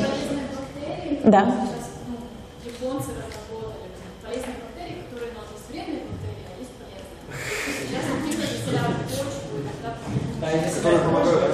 Угу.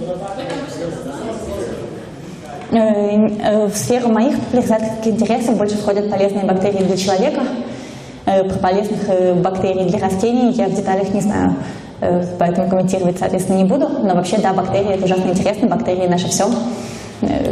Про это есть много хороших научно-популярных книжек. Вот если про человека, например, говорить, то про человека есть книжка Джессики Снайдер Сакс «Бактерии хорошие и плохие». И есть книжка «Смотри, что у тебя внутри» из серии лекций TED. Правда, у меня сейчас вылетел из головы автор но это какой-то тоже Роб Найт, по-моему, известный микробиолог. Давайте лучше следующий вопрос. Извините, что я вам не помогла ничем. Угу. У меня, если можно, два вопроса. Вопрос первый. Обеспечивается ли цвет золотого риса наличием каротина или это какие-то посторонние красители, которые перешли с помощью модификации? И второй вопрос. Когда-то давно в одной очень популярной книжке я прочитал, что э, возможно в будущем э, будет возможно создание сын э, с помощью генной инженерии, буквально съесть яблоко или банан, и с помощью этого получить э, какой-то или временный, или постоянный иммунитет к разным э, ну, инфекциям. Насколько это перспективно, насколько это возможно, и что мы имеем на сегодняшний Угу. Бета-каротин, да, бета-каротин сам по себе оранжевый, он среди, вместе с прочими пигментами окрашивает морковку, и желтоватый цвет риса связан с бета-каротином, что, кстати, очень удобно, потому что можно оценивать на глаз эффективность модификации. Что касается вакцин, скажите, в Украине есть вакцинация против гепатита Б? Да. Э, вакцины против гепатита Б делаются с помощью генной инженерии с самого начала их создания, с самого начала их появления. Гепатит Б – это довольно вредный опасный вирус – Э, его поэтому никто не вводит в организм полностью в целом виде, даже будь он убитый, будь он ослабленный, неважно, все равно не надо так рисковать. Но зато нам повезло, что у вируса гепатита Б у него по всей поверхности довольно одинаковые белки, которые называются поверхностный антиген вируса гепатита Б или австралийский антиген. Э, он весь покрыт довольно одинаковыми белками, и поэтому просто делается ген, э, берется ген, с помощью которого вирус синтезирует этот белок, этот ген встраивается в дрожжи, дрожжи нарабатывают много-много таких белков, после этого он из стражей выделяется, ощущается, и это и есть вакцина, которая встраивается, э, которая вводится в организм человека. Кстати, одна из самых современных, самых крутых, самых легко переносимых. Вот я только что вакцинировалась против гепатита Б, вообще никаких проблем. Ну, естественно, это антинаучное утверждение, сейчас я сказала, в том смысле, что один случай ничего не показывает, но и по статистике тоже осложнений практически не бывает, потому что вакцина хорошая, современная, мы, опять же, вводим в человека только то, что нужно, и не вводим в него всю ту ерунду, которая есть. Э, но вот это клеточные биотехнологии, то есть это дрожжи, которые где-то там в пробирке сидят, ну не в пробирке, понятно, а в большом э, баке, и вырабатывают нужные белки. Э, с растениями это тоже возможно, но как-то меньше пока практической необходимости. Поэтому, насколько я понимаю, пока таких вещей нет. Скорее это будет для животных. Скорее просто в корм животным будут добавлять вот такие модифицированные растения, которые одновременно дают какую-то вакцину, для того, чтобы массово и легко и без всяких уколов их вакцинировать. Возможно, просто имеет смысл людей, которые боятся уколов. Но дело в том еще, что не, всякую, не всякий приобретенный иммунитет хорошо формируется после приема перорального. Э, после, после того, как вы через ход принимаете этот белок, потому что белки, так же как и ДНК, хорошо расщепляются в пищеварительной системе. То есть, э, к сожалению, до сих пор нужны уколы для того, чтобы именно в кровь э, попали эти вещества, для того, чтобы они встретились с иммунными клетками, чтобы иммунные клетки их поймали и выработали подходящие антитела. Вот поэтому ну, это возможно, но это пока, мне кажется, не самый актуальный вопрос.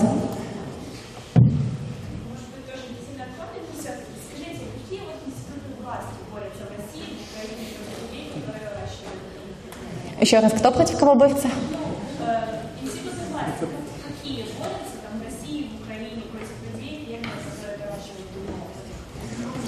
А, ну, непосредственно против людей, которые выращивают, они не успели начать бороться, потому что в России и в Украине, ну, про Россию знаю, про Украину не, не знаю точно, но предполагаю, так толком и не начали выращивать ГМО.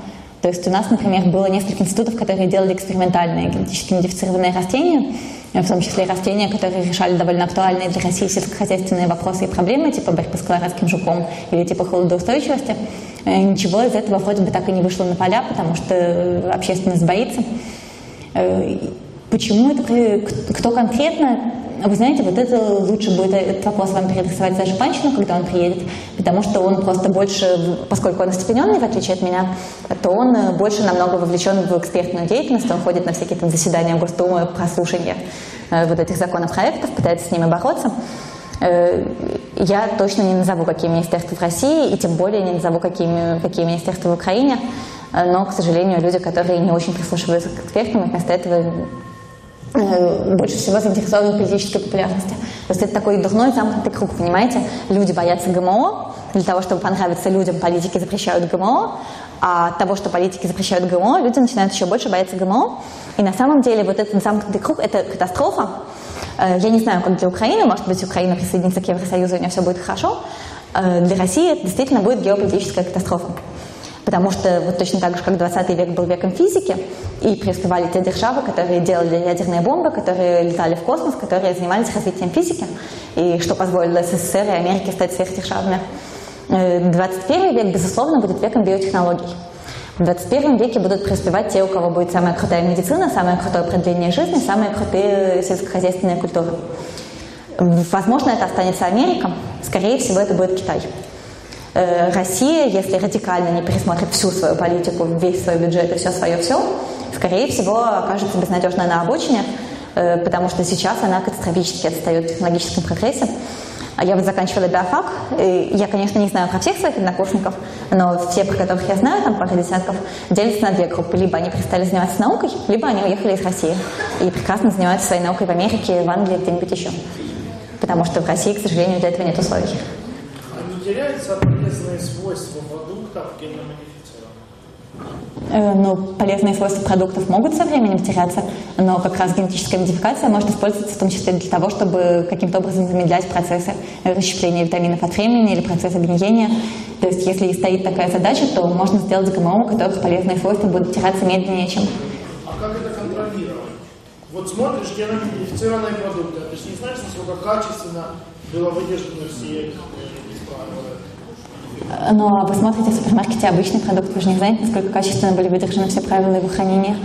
Э, но вообще, естественно, все, что выходит на рынок, все проверяют многократно и на токсичность, и на аллергенность. И есть несколько случаев в истории генетически модифицированных э, продуктов, э, когда разработка сорта была прекращена и, и на ранних достаточно стадиях просто из-за таких, из-за каких-то потенциальных возможных гипотетических опасностей. То есть, например, в какой-то момент делали сорт, э, если я не ошибаюсь, сои для кормления животных, э, собирались строить в него некие гены из бразильского ореха для того, чтобы повысить содержание белка, просто чтобы эта культура была более питательной. Э, но подумали, ну окей, мы сейчас делаем этот сорт для кормления животных, а вдруг его потом люди тоже каким-то образом начнут есть по ошибке или ну мало ли что. И надо поэтому проверить, нет ли для людей аллергенности вот этих генов бразильского ореха, потому что, в принципе, бразильский орех может быть аллергеном, независимо от того, он модифицированного продукта или нет. Вот. И они не испытывали даже на живых людях, до этого не дошло. Они просто посмотрели, как взаимодействовать в пробирке с сывороткой крови людей, у которых уже есть аллергия на бразильский орех. Обнаружили, что да, действительно может быть реакция, могут антитела связываться с теми вот этими белками, которые производились в этой сое. И поэтому сорт так никогда и не вышел на рынок, сорт прекратили разрабатывать, он не появился. То есть полезные свойства могут меняться, да, продуктах? Они не такие, как у Э, подождите, так э, они у любых продуктов могут меняться, любые продукты со временем портятся. Мы вообще энтропия, второй закон термодинамики.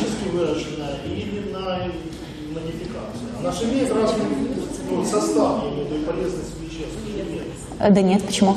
Ну, есть некоторые отличия в составе, но они зависят, во-первых, от того, как мы модифицировали, какие именно белки мы сделали так, чтобы они в этой курице производились.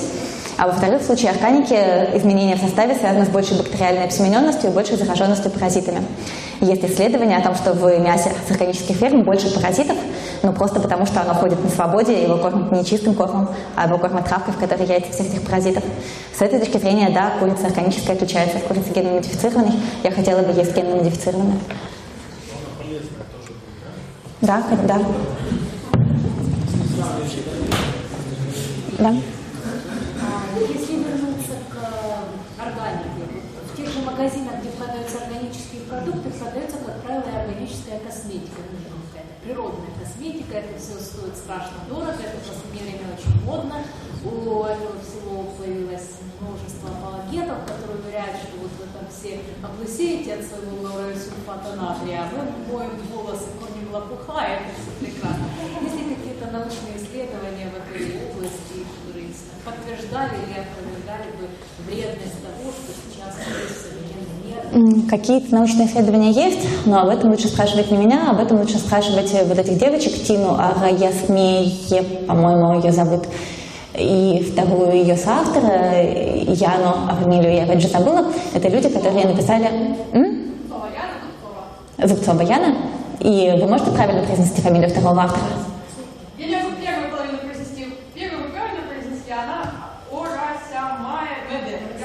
Вот, в общем, короче говоря, сейчас появились два автора, которые пишут про косметику.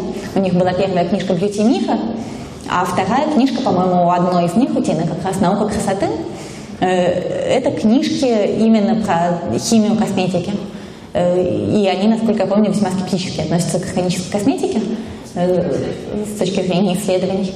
Ну, дело в том, что органическая косметика, это может быть и неплохо, туда щедро добавляют эфирные масла, она поэтому может пахнуть прикольно. Вот, но там есть две проблемы. Первая проблема – это большая вероятность потенциальной аллергенности. Э, потому что если вы добавляете много разных компонентов из разных растений, то может быть что-то из этого окажется недостаточно проверенным, недостаточно исследованным. Э, обычная косметика немножко более строго регулируется на гипоаллергенность, вещества, которые используются в обычной косметике. Э, и вторая проблема – это сроки хранения. Потому что если в косметике есть парабены или какие-нибудь другие хорошие консерванты, то это означает, что вы можете купить банку крема, этой банкой крема спокойно мазаться полгода, пока она не кончится, и все с ней будет окей. А, потому что любые бактерии, которых вы туда своими красными руками заносите в эту банку крема, э, не выживают там, потому что там есть консерванты. Если косметика органическая, то в ней ну, там разные бывают попытки это обойти. Иногда бывает, что выделяют, например, парабены из природных источников в каких-то крохотных концентрациях, вот так же, как с ретиноном. Э, ну, не парабены, а их аналоги. Вот. А, но в общем и целом средняя механическая косметика портится быстрее. И проблема в том, что бактерии в ней размножаются еще до того, как она начала как-то вонять, тем более, что воняет она маслами, там запах гнили так легко не, не учуешь. Вот, поэтому, в принципе, больше вероятность того, что вы намазываете себе на лицо густой раствор бактерий, э, от которого вы пойдете прыщами. Да?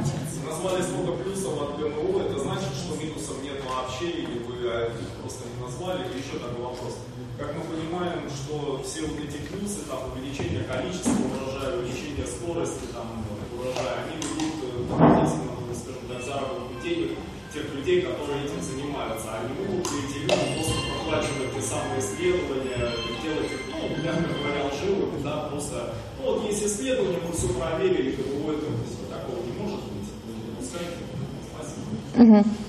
Смотрите, по поводу проплачивания исследований, э, ну, было бы круто, вероятно, они могут проплатить сколько-то исследований, э, но едва ли они могут проплатить все те сотни и тысячи исследований, которые были проведены.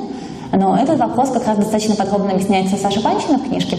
Э, он там сопоставляет, сколько исследований проведены с каким-то участием тех фирм, которые производят ГМО, сколько проведены совершенно обычными государственными институтами, типа того университета, в котором мы с вами находимся. Я не знаю, что в Украине происходит. В России НИИ питания, например, проводила исследования, и э, они не показали никакого вреда ГМО в нескольких поколениях.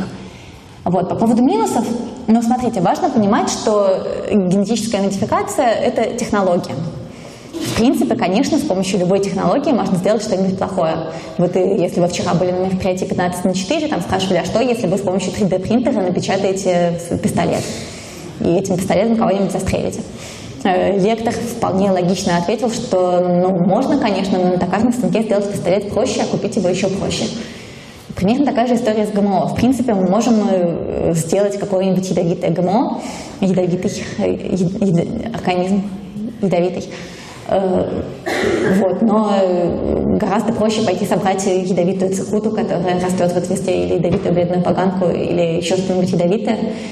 То есть лет через 30, когда технологии подешевеют окончательно, когда действительно любой человек у себя в гараже сможет совершенно спокойно создавать ГМО, наверное, эта проблема станет более острой и актуальной. Э, но мне кажется, что даже тогда вряд ли это будет самая главная из всех проблем человечества, потому что все-таки для того, чтобы создавать ГМО у себя в гараже, нужен некоторый уровень образования, некоторый уровень владения технологиями. Поднимите руки, кто может пойти и создать ГМО, если у вас будут все необходимые приборы.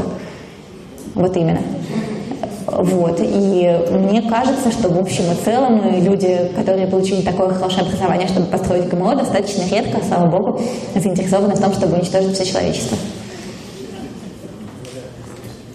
минусов вообще э, Минусов, минусов, минусов текущих ГМО. Дайте подумать. Э, минус – это социальное расслоение общества на тех, кто считает себя умными, и тех, кто считает их и считающих окружающих идиотами, и тех, кто, наоборот, считает, как бы чего не вышло, и считает, что эти высоколобые интеллектуалы дурят народ. Вот, это большой минус. У нас возрастает социальная напряженность, как вы только что видели вот на втором вопросе. Как минус можно отметить то, что ГМО сейчас производит ограниченное количество фирм на планете, и повальная паника и боязнь ГМО выгодны для них в чем-то, потому как усложняет вход на этот рынок, мне очень интересно рассказывала. И вот это вот минус боязни ГМО и ограниченное количество фирм. И, возможно, э, локальные производители продуктов будут неконкурентоспособны э, по сравнению с более выгодными, менее вредными ГМО-продуктами. Спрашивали про другие минусы. Это тоже, это единственный минус, который я могу придумать. Да,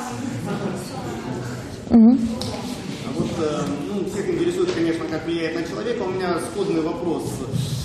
Есть ли результаты какие-то исследований, которые показывают, э, ну, насколько влияет на последующее поколение самих растений, через, на популяцию через 20-30, допустим, поколений? Не, не, не, нет ли вероятности того, что внесенные изменения, они каким-то образом нарушат ну, естественный ход э, эволюции растения, и оно вымрет? Э, смотрите, во-первых, специально бывают такие модификации, которые приводят к бесплодию. Э, это совершенно не обязательно только с ГМО, э, ну, или, или, или к бесплодию, или к утрате нужного признака для того, чтобы у вас опять купили семена. Это делается не обязательно с генетически модифицированными растениями, это может делаться с продуктами традиционной селекции. Вы, например, делаете гибриды первого поколения, у которого есть хорошие свойства, но ему не, он потом не передает их в следующее поколение, они размываются, теряются. Это было, например, нужно, чтобы совпали две рецессивных мутаций, и, короче, ничего у вас не получается. Растения теряют полезные свойства, вам нужно покупать новые семена. Э, можно так сделать. Вот, если этого не было сделано, если растения спокойно продолжают размножаться, ну, теоретически можно предположить, что растение там тратит ресурсы на производство нового белка, которого у него раньше не было, и за счет этого на 0,01% падает производство какого-то другого белка. Э, в принципе, это проверяется просто в ходе предварительных тестов, на выращивание этих растений, на то, хорошо ли они растут, хорошо ли они себя чувствуют. Э, но, конечно, возможно, что через 10 поколений растение почувствует себя плохо, но только черт бы с ним. У нас много других растений. Ну, зачахнет и зачахнет. Угу. Ну, давайте как-то... Кто? ближайшее время снятие запрета на генную модификацию человеческих половых клеток и эмбрионов? Сложный это вопрос. Вот у нас сейчас появилась технология CRISPR, которая позволяет редактировать гены в живых клетках.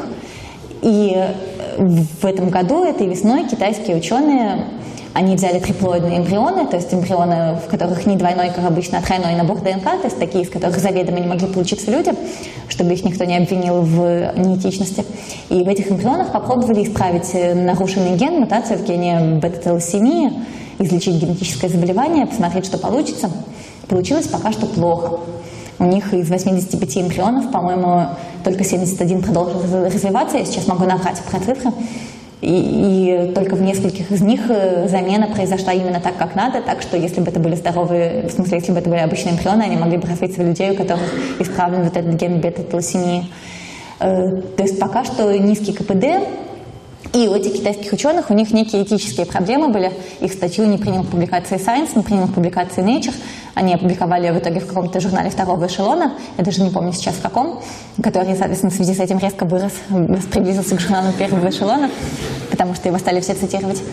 Э, то есть э, пока что представляется, что до генетической модификации эмбрионов людей далеко, потому что большие риски, низкая эффективность, низкий, низкий КПД. Э, Пока что, что касается человеческих эмбрионов, есть только преимплантационная диагностика. Это когда вы приводите, приходите делать эко, э, делаете несколько своих собственных эмбрионов со своими собственными яйцеклетками сперматозоидами, и потом анализируете их гены и выбираете наиболее здоровые для того, чтобы подсадить их в матку. Это хорошая технология, она доступна, она точно есть в Москве, она есть в городах-миллионниках, она есть в Минске, я гуглила, потому что там у меня была лекция про это. Соответственно, ну, очевидно, если не в Харькове, то в Киеве она тоже точно есть. И это полезно, например, если у вас, если вы, вы с вашей женой носителем муковисцидоза, вы таким образом избавляетесь от 25% риска родить ребенка с муковисцидозом, э, что очень круто. Вот. А так э, генная инженерия людей, она в основном делается на взрослых. Э, действительно, с эмбрионом лучше, потому что эмбрионы вы можете изменить гены сразу во всех клетках, но с эмбрионом хуже, потому что нет достаточных исследований, опасно, и поэтому этические комитеты запрещают. Э, что касается взрослых людей, то да, существует генная терапия. Генная терапия развивается уже лет 20. Там э, были проблемы, было несколько печальных исходов, но и именно поэтому генная терапия применяется только сейчас. Она применяется в основном только в тех случаях, когда совсем нет другого выхода, когда человек так или иначе умрет, но э, в случае генной терапии он, может быть, не умрет, может быть, выживет. Ну, так было 15 лет назад, сейчас лучше, сейчас э, наработаны технологии, наработана безопасность, сейчас много болезней, при которых генная инженерия может применяться. То есть, допустим, если, например, у вас ВИЧ, были первые экспериментальные работы. Это, скорее всего, не станет самым основным способом лечения э, ВИЧ-инфекции, потому что слишком дорого, слишком трудоемко, есть другие способы и подходы. Эм, вот. Но, тем не менее, были эксперименты, которые показали, что вы можете взять из вашей кровеносной системы лимфоциты, генетически их модифицировать таким образом, чтобы у них был нарушен, и, нарушена структура белка CCR5, который использует ВИЧ для того, чтобы проникнуть в ваши клетки, запустить эти лимфоциты обратно, эти лимфоциты не будут заражаться ВИЧ. Э, это не станет основным способом лечения ВИЧ-инфекции, потому что есть другие подходы. Но, тем не менее, экспериментально было показано, что это возможно, что это, в принципе, работает. Извините, вот. а, угу. скажите, а возможно ли создание геномодифицированного продукта, а, организма, который а, придет к бесплодию? Вообще такое возможно? Э, ну, смотрите, ну вот э, я, например, ем последние 15 лет вещества, которые приводят меня к бесплодию. Э, называются таблетки Жанин, комбинированные оральные контрацептивы. Я их ем, они приводят меня к бесплодию, это очень удобно, меня это полностью устраивает. Я полагаю, что если бы они могли быть сделаны в форме какой-нибудь еды, это, может быть, было бы даже удобнее, но зачем? Можно и таблетку. То есть это, в принципе, возможно?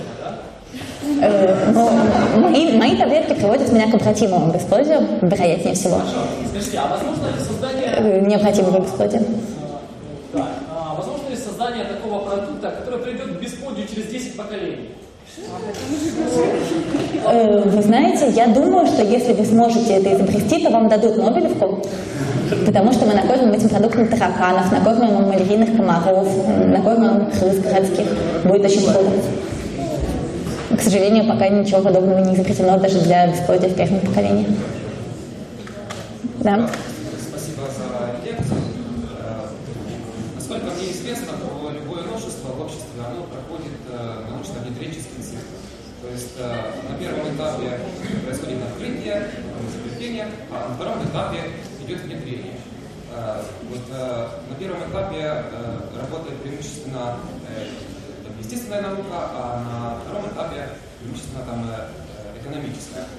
Так вот, э, можете прокомментировать такое вот э, наблюдение, вот, почему за ГМОшники преимущественно вот, оперируют только, естественно, научными аргументами, а вот антигемошники, они оперируют, хоть это у них там будет и весьма вульгарно, но, но и но, естественно, научными и, скажем так, вот, экономическими аргументами.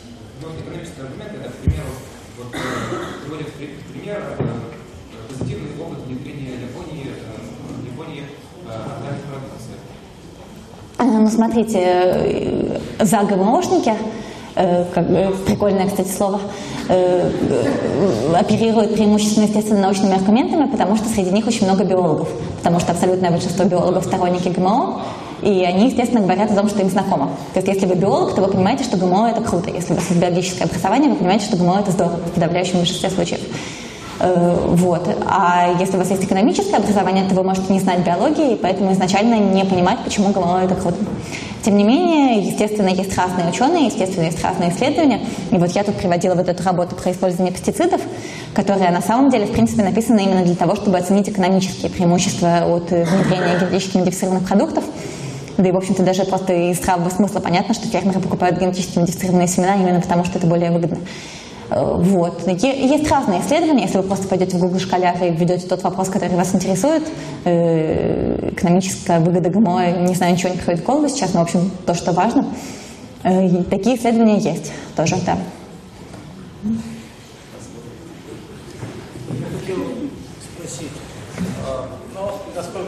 Понимаю, если мы будем рассматривать с точки зрения некого временного континуума, сегодняшняя лекция посвящена вчера и сегодня ГМО, то есть растениям и животным. Да, сегодня уже прозвучали вопросы, касающиеся завтра ГМО, это модификации человека. Да?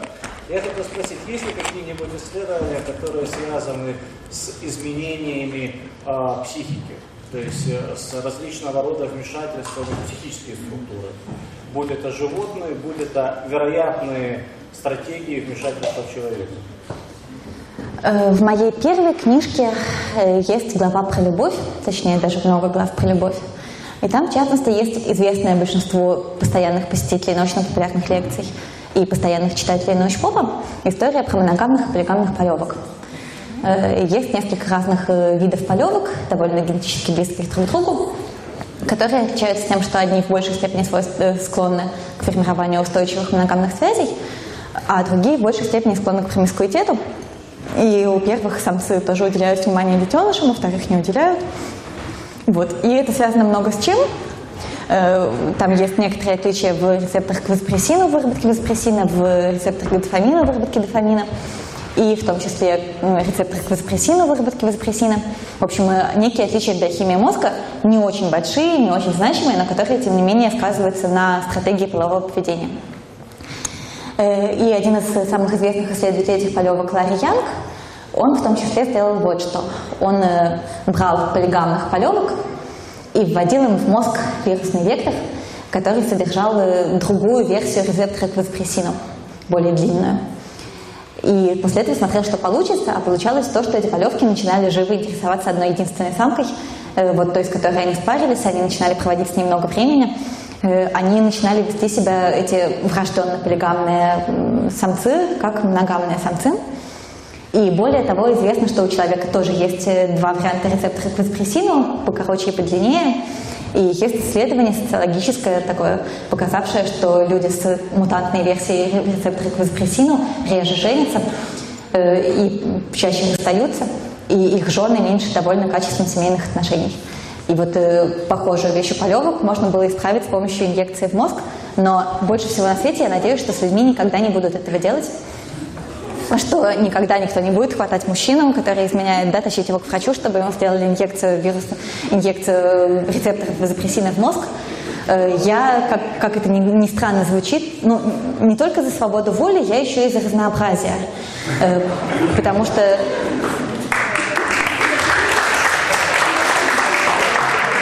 Я имела в виду не совсем то, что я за разнообразие жизни. Но спасибо за ваши аплодисменты. Вот. Но на самом деле у меня, у меня например, с, с окситоцином тоже, видимо, не очень хорошо. И, и не очень привязчивый человек, точнее, иногда привязчивый, но не очень надолго. А так обычно отстраненный вообще с синдромом Аспергера. Вот. Но дело не в этом.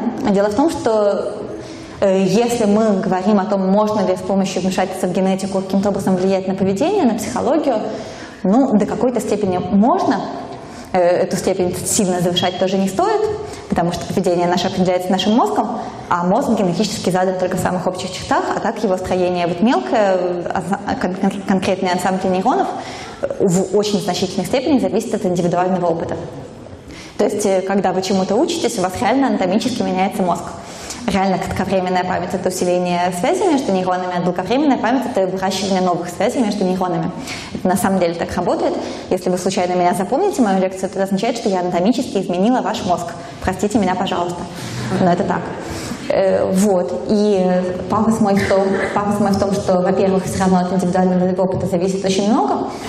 Э, гены могут определять какую-то к чему-то предрасположенность, но то, будет ли она реализовываться или нет, зависит все-таки в значительной степени от среды. Это верно для подавляющего большинства известных нам поведенческих признаков. Э, то есть, ну там, и, ну, ну ладно, про это я могу долго говорить, но бог с ним. Э, я скажу не совсем про это, я скажу еще и про то, что мы не знаем на самом деле, что хорошо. Э, дело в том, что здесь у нас есть очень большой риск, что мы подумаем, что какие-то психические качества хороши, а какие-то психические качества менее хороши, что родители так подумают, будут, э, например, все заказывать себе усидчивых детей, чтобы они хорошо учились в школе, с ними не было проблем.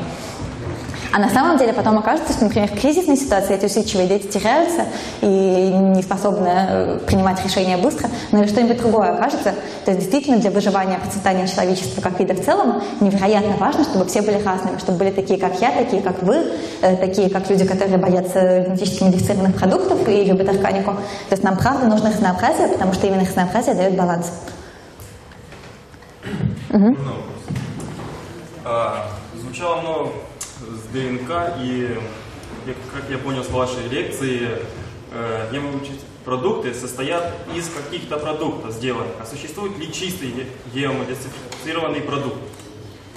Можно ли его принимать Нет, существует ли? Существует пока. Ну, не среда. Э, в смысле, подождите, я не понимаю. Ну вот есть, например, генно-модифицированная, есть, например, генно-модифицированная папайя. Она вся генно-модифицированная. Э, Хорошо, но теперь э, есть минус геномодифицированных продуктов. Есть такая наука, как квантовая физика, да, все знают. Что происходит? Есть, состоит все атомов. То есть, почему есть какие-то изъяны ну, ваших, ну, вашей лекции продукта? Вы меняете структуру атома, всю структуру меняете. То есть, получается, что? Некоторых людей это все проходит. Есть, то есть, эти продукты все, как бы сказать, индивидуальны. Получается, что вы воздействуете на эту структуру. И основная ваша проблема, и как бы сказать, просто вы никогда не создадите то, что как бы есть органическое. Смотрите, я, наверное, не сделала важную оговорку, которая, возможно, нарушила понимание всей лекции в целом. Почему вообще возможна генетическая модификация? Генетическая модификация возможна благодаря эволюции, благодаря тому, что мы с вами все произошли от общего предка, и поэтому наши клетки используют один и тот же язык. То есть э, наши гены, э, условно, грубо говоря, если не вдаваться в подробности, главная функция гена – это задавать структуру белка, задавать аминокислотную последовательность белка, э, кодировать ее с помощью своих нуклеотидов. Последовательность любых трех нуклеотидов определяет, какая аминокислота на этом месте в белке встанет. И важно то, что этот язык используют все организмы одинаково. У нас у всех он почти полностью абсолютно идентичный. Там бывают какие-то мелкие-мелкие-мелкие вторичные искажения, типа у бактерий хода микоплазма одна буква читается не так, как все остальные у всех остальных. Вот. Но тем не менее, в общем и целом мы все говорим на одном языке. Именно поэтому можно взять буквенную инструкцию из меня, пересадить ее в вас, э, вот в вас, и или, например, в горох, и горох точно так же будет послушно обрабатывать мои белки. Это очень удобно. Это нам очень повезло. Э, да, приближаясь к вашему вопросу, э, вообще-то гены меняются, происходят мутации, полезные, вредные, нейтральные, происходит рекомбинация. Э, когда мы создаем генетически модифицированный продукт, у него действительно получается новое сочетание генов. Когда мы рожаем ребенка, у него получается еще более новое сочетание генов – вообще не похожая на те сочетания генов, которые были до этого. Э, ребенок этот, э, как я вас поняла, с точки зрения квантовой механики, э, будет опасен, если его съесть. Давайте не будем его есть, но генетически модифицированные растения можно. Существуют ли в аудитории квантовые физики, которые хотят что-нибудь добавить с этой точки зрения? Нет? Пойдем. ученым биологическим центром Невада, и подключен был Олимпийский центр три группы спортсменов. Первая группа спортсменов употребляла а, продукты геномодифицированные, вторая группа спортсменов употребляла чистые продукты, а третья э, группа спортсменов употребляла обычные продукты в симбиозе с э, там, спортивными добавками. Как мы знаем, кто занимается спортом, аминокислоты протеиновые батончики содержат геномодифицированные организмы, что повышает коэффициент результата в будущем. Э, и эти три группы спортсменов тренировались, одна группа спортсменов тренировалась в Альпах, другая группа спортсменов э, тренировалась в, если я не ошибаюсь, около, там как-то слово называлось Эверест, Егора Эверест. И в итоге э, результат был э, такой, что те спортсмены, которые употребляли э, геномодифицированные продукты, это были легкоатлеты, показали в итоге в три раза выше результат, чем те спортсмены, которые употребляли обычные продукты без э, именно э, не содержащие ГМО. Скажите, как вы прокомментируете такой результат? То есть это все-таки позитивное свойство вот, э, геномодифицированных продуктов, на, например, которое влияет именно на спортсменов? Смотрите, я впервые в жизни слышу о таком исследовании. Э, и я буду рада, если вы пришлете мне ссылку на первоисточник. Э, но, тем не менее, исходя из вашего описания, получается, что разные группы ели разные, при этом занимались разными тренировками, и поэтому... И поэтому, смотрите, несмотря на то, что вы сказали, что у тех, кто ел ГМО, результаты были лучше, тем не менее, я боюсь, что нельзя сравнивать группы, которые занимались разными вещами. Поэтому, ну, это что-то, правда, очень странное. И... Нет, это была группа э, одними и теми же тренировками занимались, то есть процесс расписан тренировочный один и тот же, это были легкоатлеты, оба группы легкоатлеты, то есть на 5 человек и на 5 человек. Они 5 человек – это очень много для выводов, да.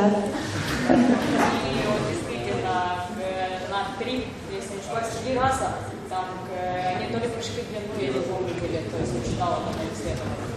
Вы знаете, пришлите ссылку, если у вас есть, но звучит очень странно. И группы по пять человек, ну простите, но это ни о чем. Это вообще ни о чем. Э, В группе пять человек можно получить все, что угодно случайным образом. Если вы пять раз кинете монетку, она может вас спокойно пять раз выпасть орлом, или может спокойно пять раз выпасть решкой. Это не будет означать, что монетка всегда выпадает орлом или решкой. Именно поэтому делают большие группы, чтобы монетка все-таки выпадала более-менее 50 на 50. Еще? У меня к вам два вопроса. А Вы сейчас в своей лекции опираетесь ну, на а, пропаганду, выращивание нового правильно?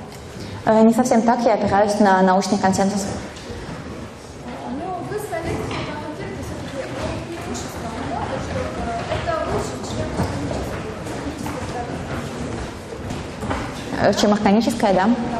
А скажете вы э, мысли, что вы можете в чем-то заблуждаться? Что заблуждались также мотивируете, чьи исследования вы прочитали? Я, разумеется, могу заблуждаться, как я уже отвечала предыдущему оппоненту, и поэтому э, я надеюсь, что любой человек, усомнившийся или даже не усомнившийся в моих словах, пойдет и сам лично почитает исследование, и сам лично убедится, что да, действительно, научное сообщество полагает, что преимущества органики сильно переоценены, а недостатки ГМО тоже сильно переоценены. Э, Но совершенно не нужно верить мне в этом на слово. Потому что, конечно, я могу заблуждаться, как, собственно, любой человек отдельный, но смысл научного метода, смысл больших экспериментов э, с случайным э, разделением на группы, с перепроверкой результатов, с рецензированием, э, он как раз в том, чтобы минимизировать вероятность того, что мы все попадем в когнитивные ловушки, и мы все будем ошибаться.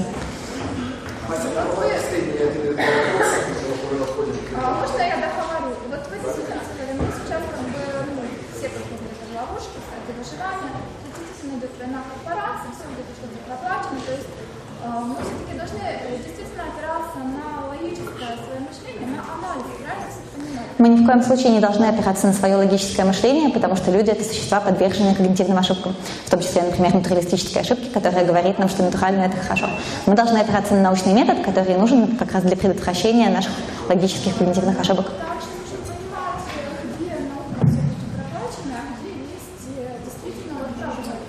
Да, я всерьез подозреваю, что исследования, показывающие пользу и преимущества органика, все проплачены. Это знаете, какой рынок? Возможно, я немножко не ставлю пока что, но если взять наш проверенный тысячелетний опыт, то люди все-таки ели э, пищу приближенно Продолжительность жизни. Знаете, какая была?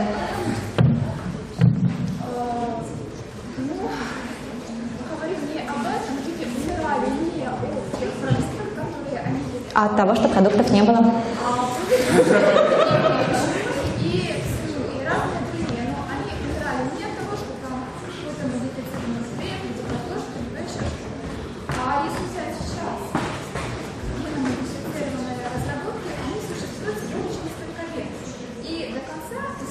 40 лет точнее.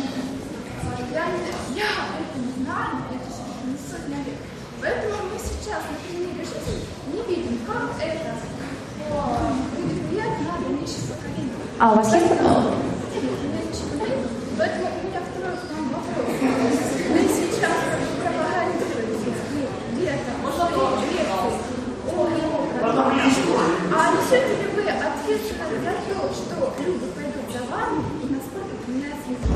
Люди, идите за мной, ешьте ГМО, мы все умрем. Круто!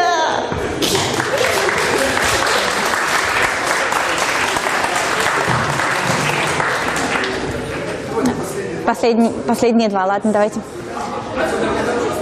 Громко. Громко говорите, давайте. У нас есть э, э, фан-клуб, состоящий из меня и моего друга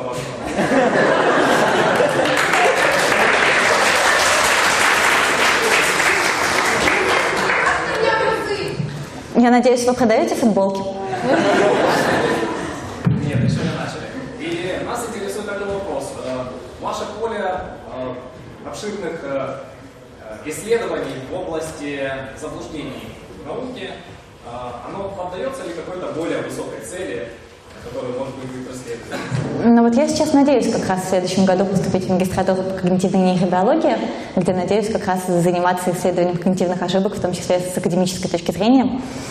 Э, Вот. И, э, но на самом деле я очень люблю тему когнитивные ловушки, Потому что когнитивные ловушки – это ужасно интересная вещь, это то, что мешает и популяризации, и способствует процветанию лженауки всякой разной.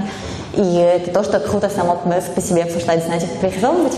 Вот, и поэтому, пользуясь случаем, я хочу всем рассказать про крутейшую книжку всех времен и народов, более крутую, чем наша с Сашей Панчиным. Крутейшая книжка называется «Думай медленно, решай быстро». Написал ее Даниэль Канеман. Даниэль Канеман «Думай медленно, решай быстро». Э, Даниэль Канеман – это Нобелевский лауреат по экономике, хотя вообще-то он психолог. Э, Он получил премию по экономике за то, что он показал, в частности, э, что у нас есть неприятие потерь, что потеря 5 долларов расстраивает нас гораздо сильнее, чем нас расстраивает приобретение 5 долларов, что, кстати, влияет на многие наши поведенческие решения. Например, я иногда вот после вот таких вот за- за- э, вне московских поездок, я иногда потом занимаюсь э, vanity search, то есть я ввожу себя в гугле и смотрю, чего народ написал, и там обычно бывает, что там э, больше народу пишет что-нибудь хорошее, меньше народу пишет что-нибудь плохое. Вот, но обычно я лучше запоминаю тех, кто пишет что-нибудь плохое, Э, так что вы напишите, напишите. Э, Вот. И э, это как раз то же самое, та же самая канемановская история про то, что негативные стимулы, они могут быть более опасными, поэтому мозг эволюционировал так, чтобы лучше запоминать всякое вредное, опасное, противное и неприятное, потому что это может оказаться важнее для того, чтобы оно нас потом не убило и не съело. Вот. Но в книжке у него не только про вот эти нобелевские исследования, в книжке у него про очень много разных когнитивных заблуждений, про эвристику доступности, например. Э, Это когда нам кажется широко распространенным то, пример чего мы можем вспомнить.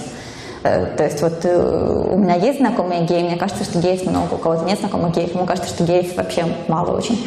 Э, Ну и, а если мы примеров чего-то не можем вспомнить, то тогда нам кажется, что этого и нет. И про много разных других вещей. Вот я знаю, как сразу вам всем объяснить, что книжка Канемана очень крутая. Ответьте мне, пожалуйста, все быстро хором громко и не задумываясь, сколько животных каждого вида взял на ковчег Моисей. Ной. Ной взял на ковчег. Молодцы. Тем не менее, как правило, люди действительно сначала отвечают каждой твари по паре, и только потом видят какой-то вопрос, ну, какой-то подвох. Потому что книжка Канемана, она про то, что у нас в мозге можно выделить условно. Он не базируется на нейробиологических механизмах, но условно в том, как работает наш мозг, он выделяет то, что он называет система 1 и система 2.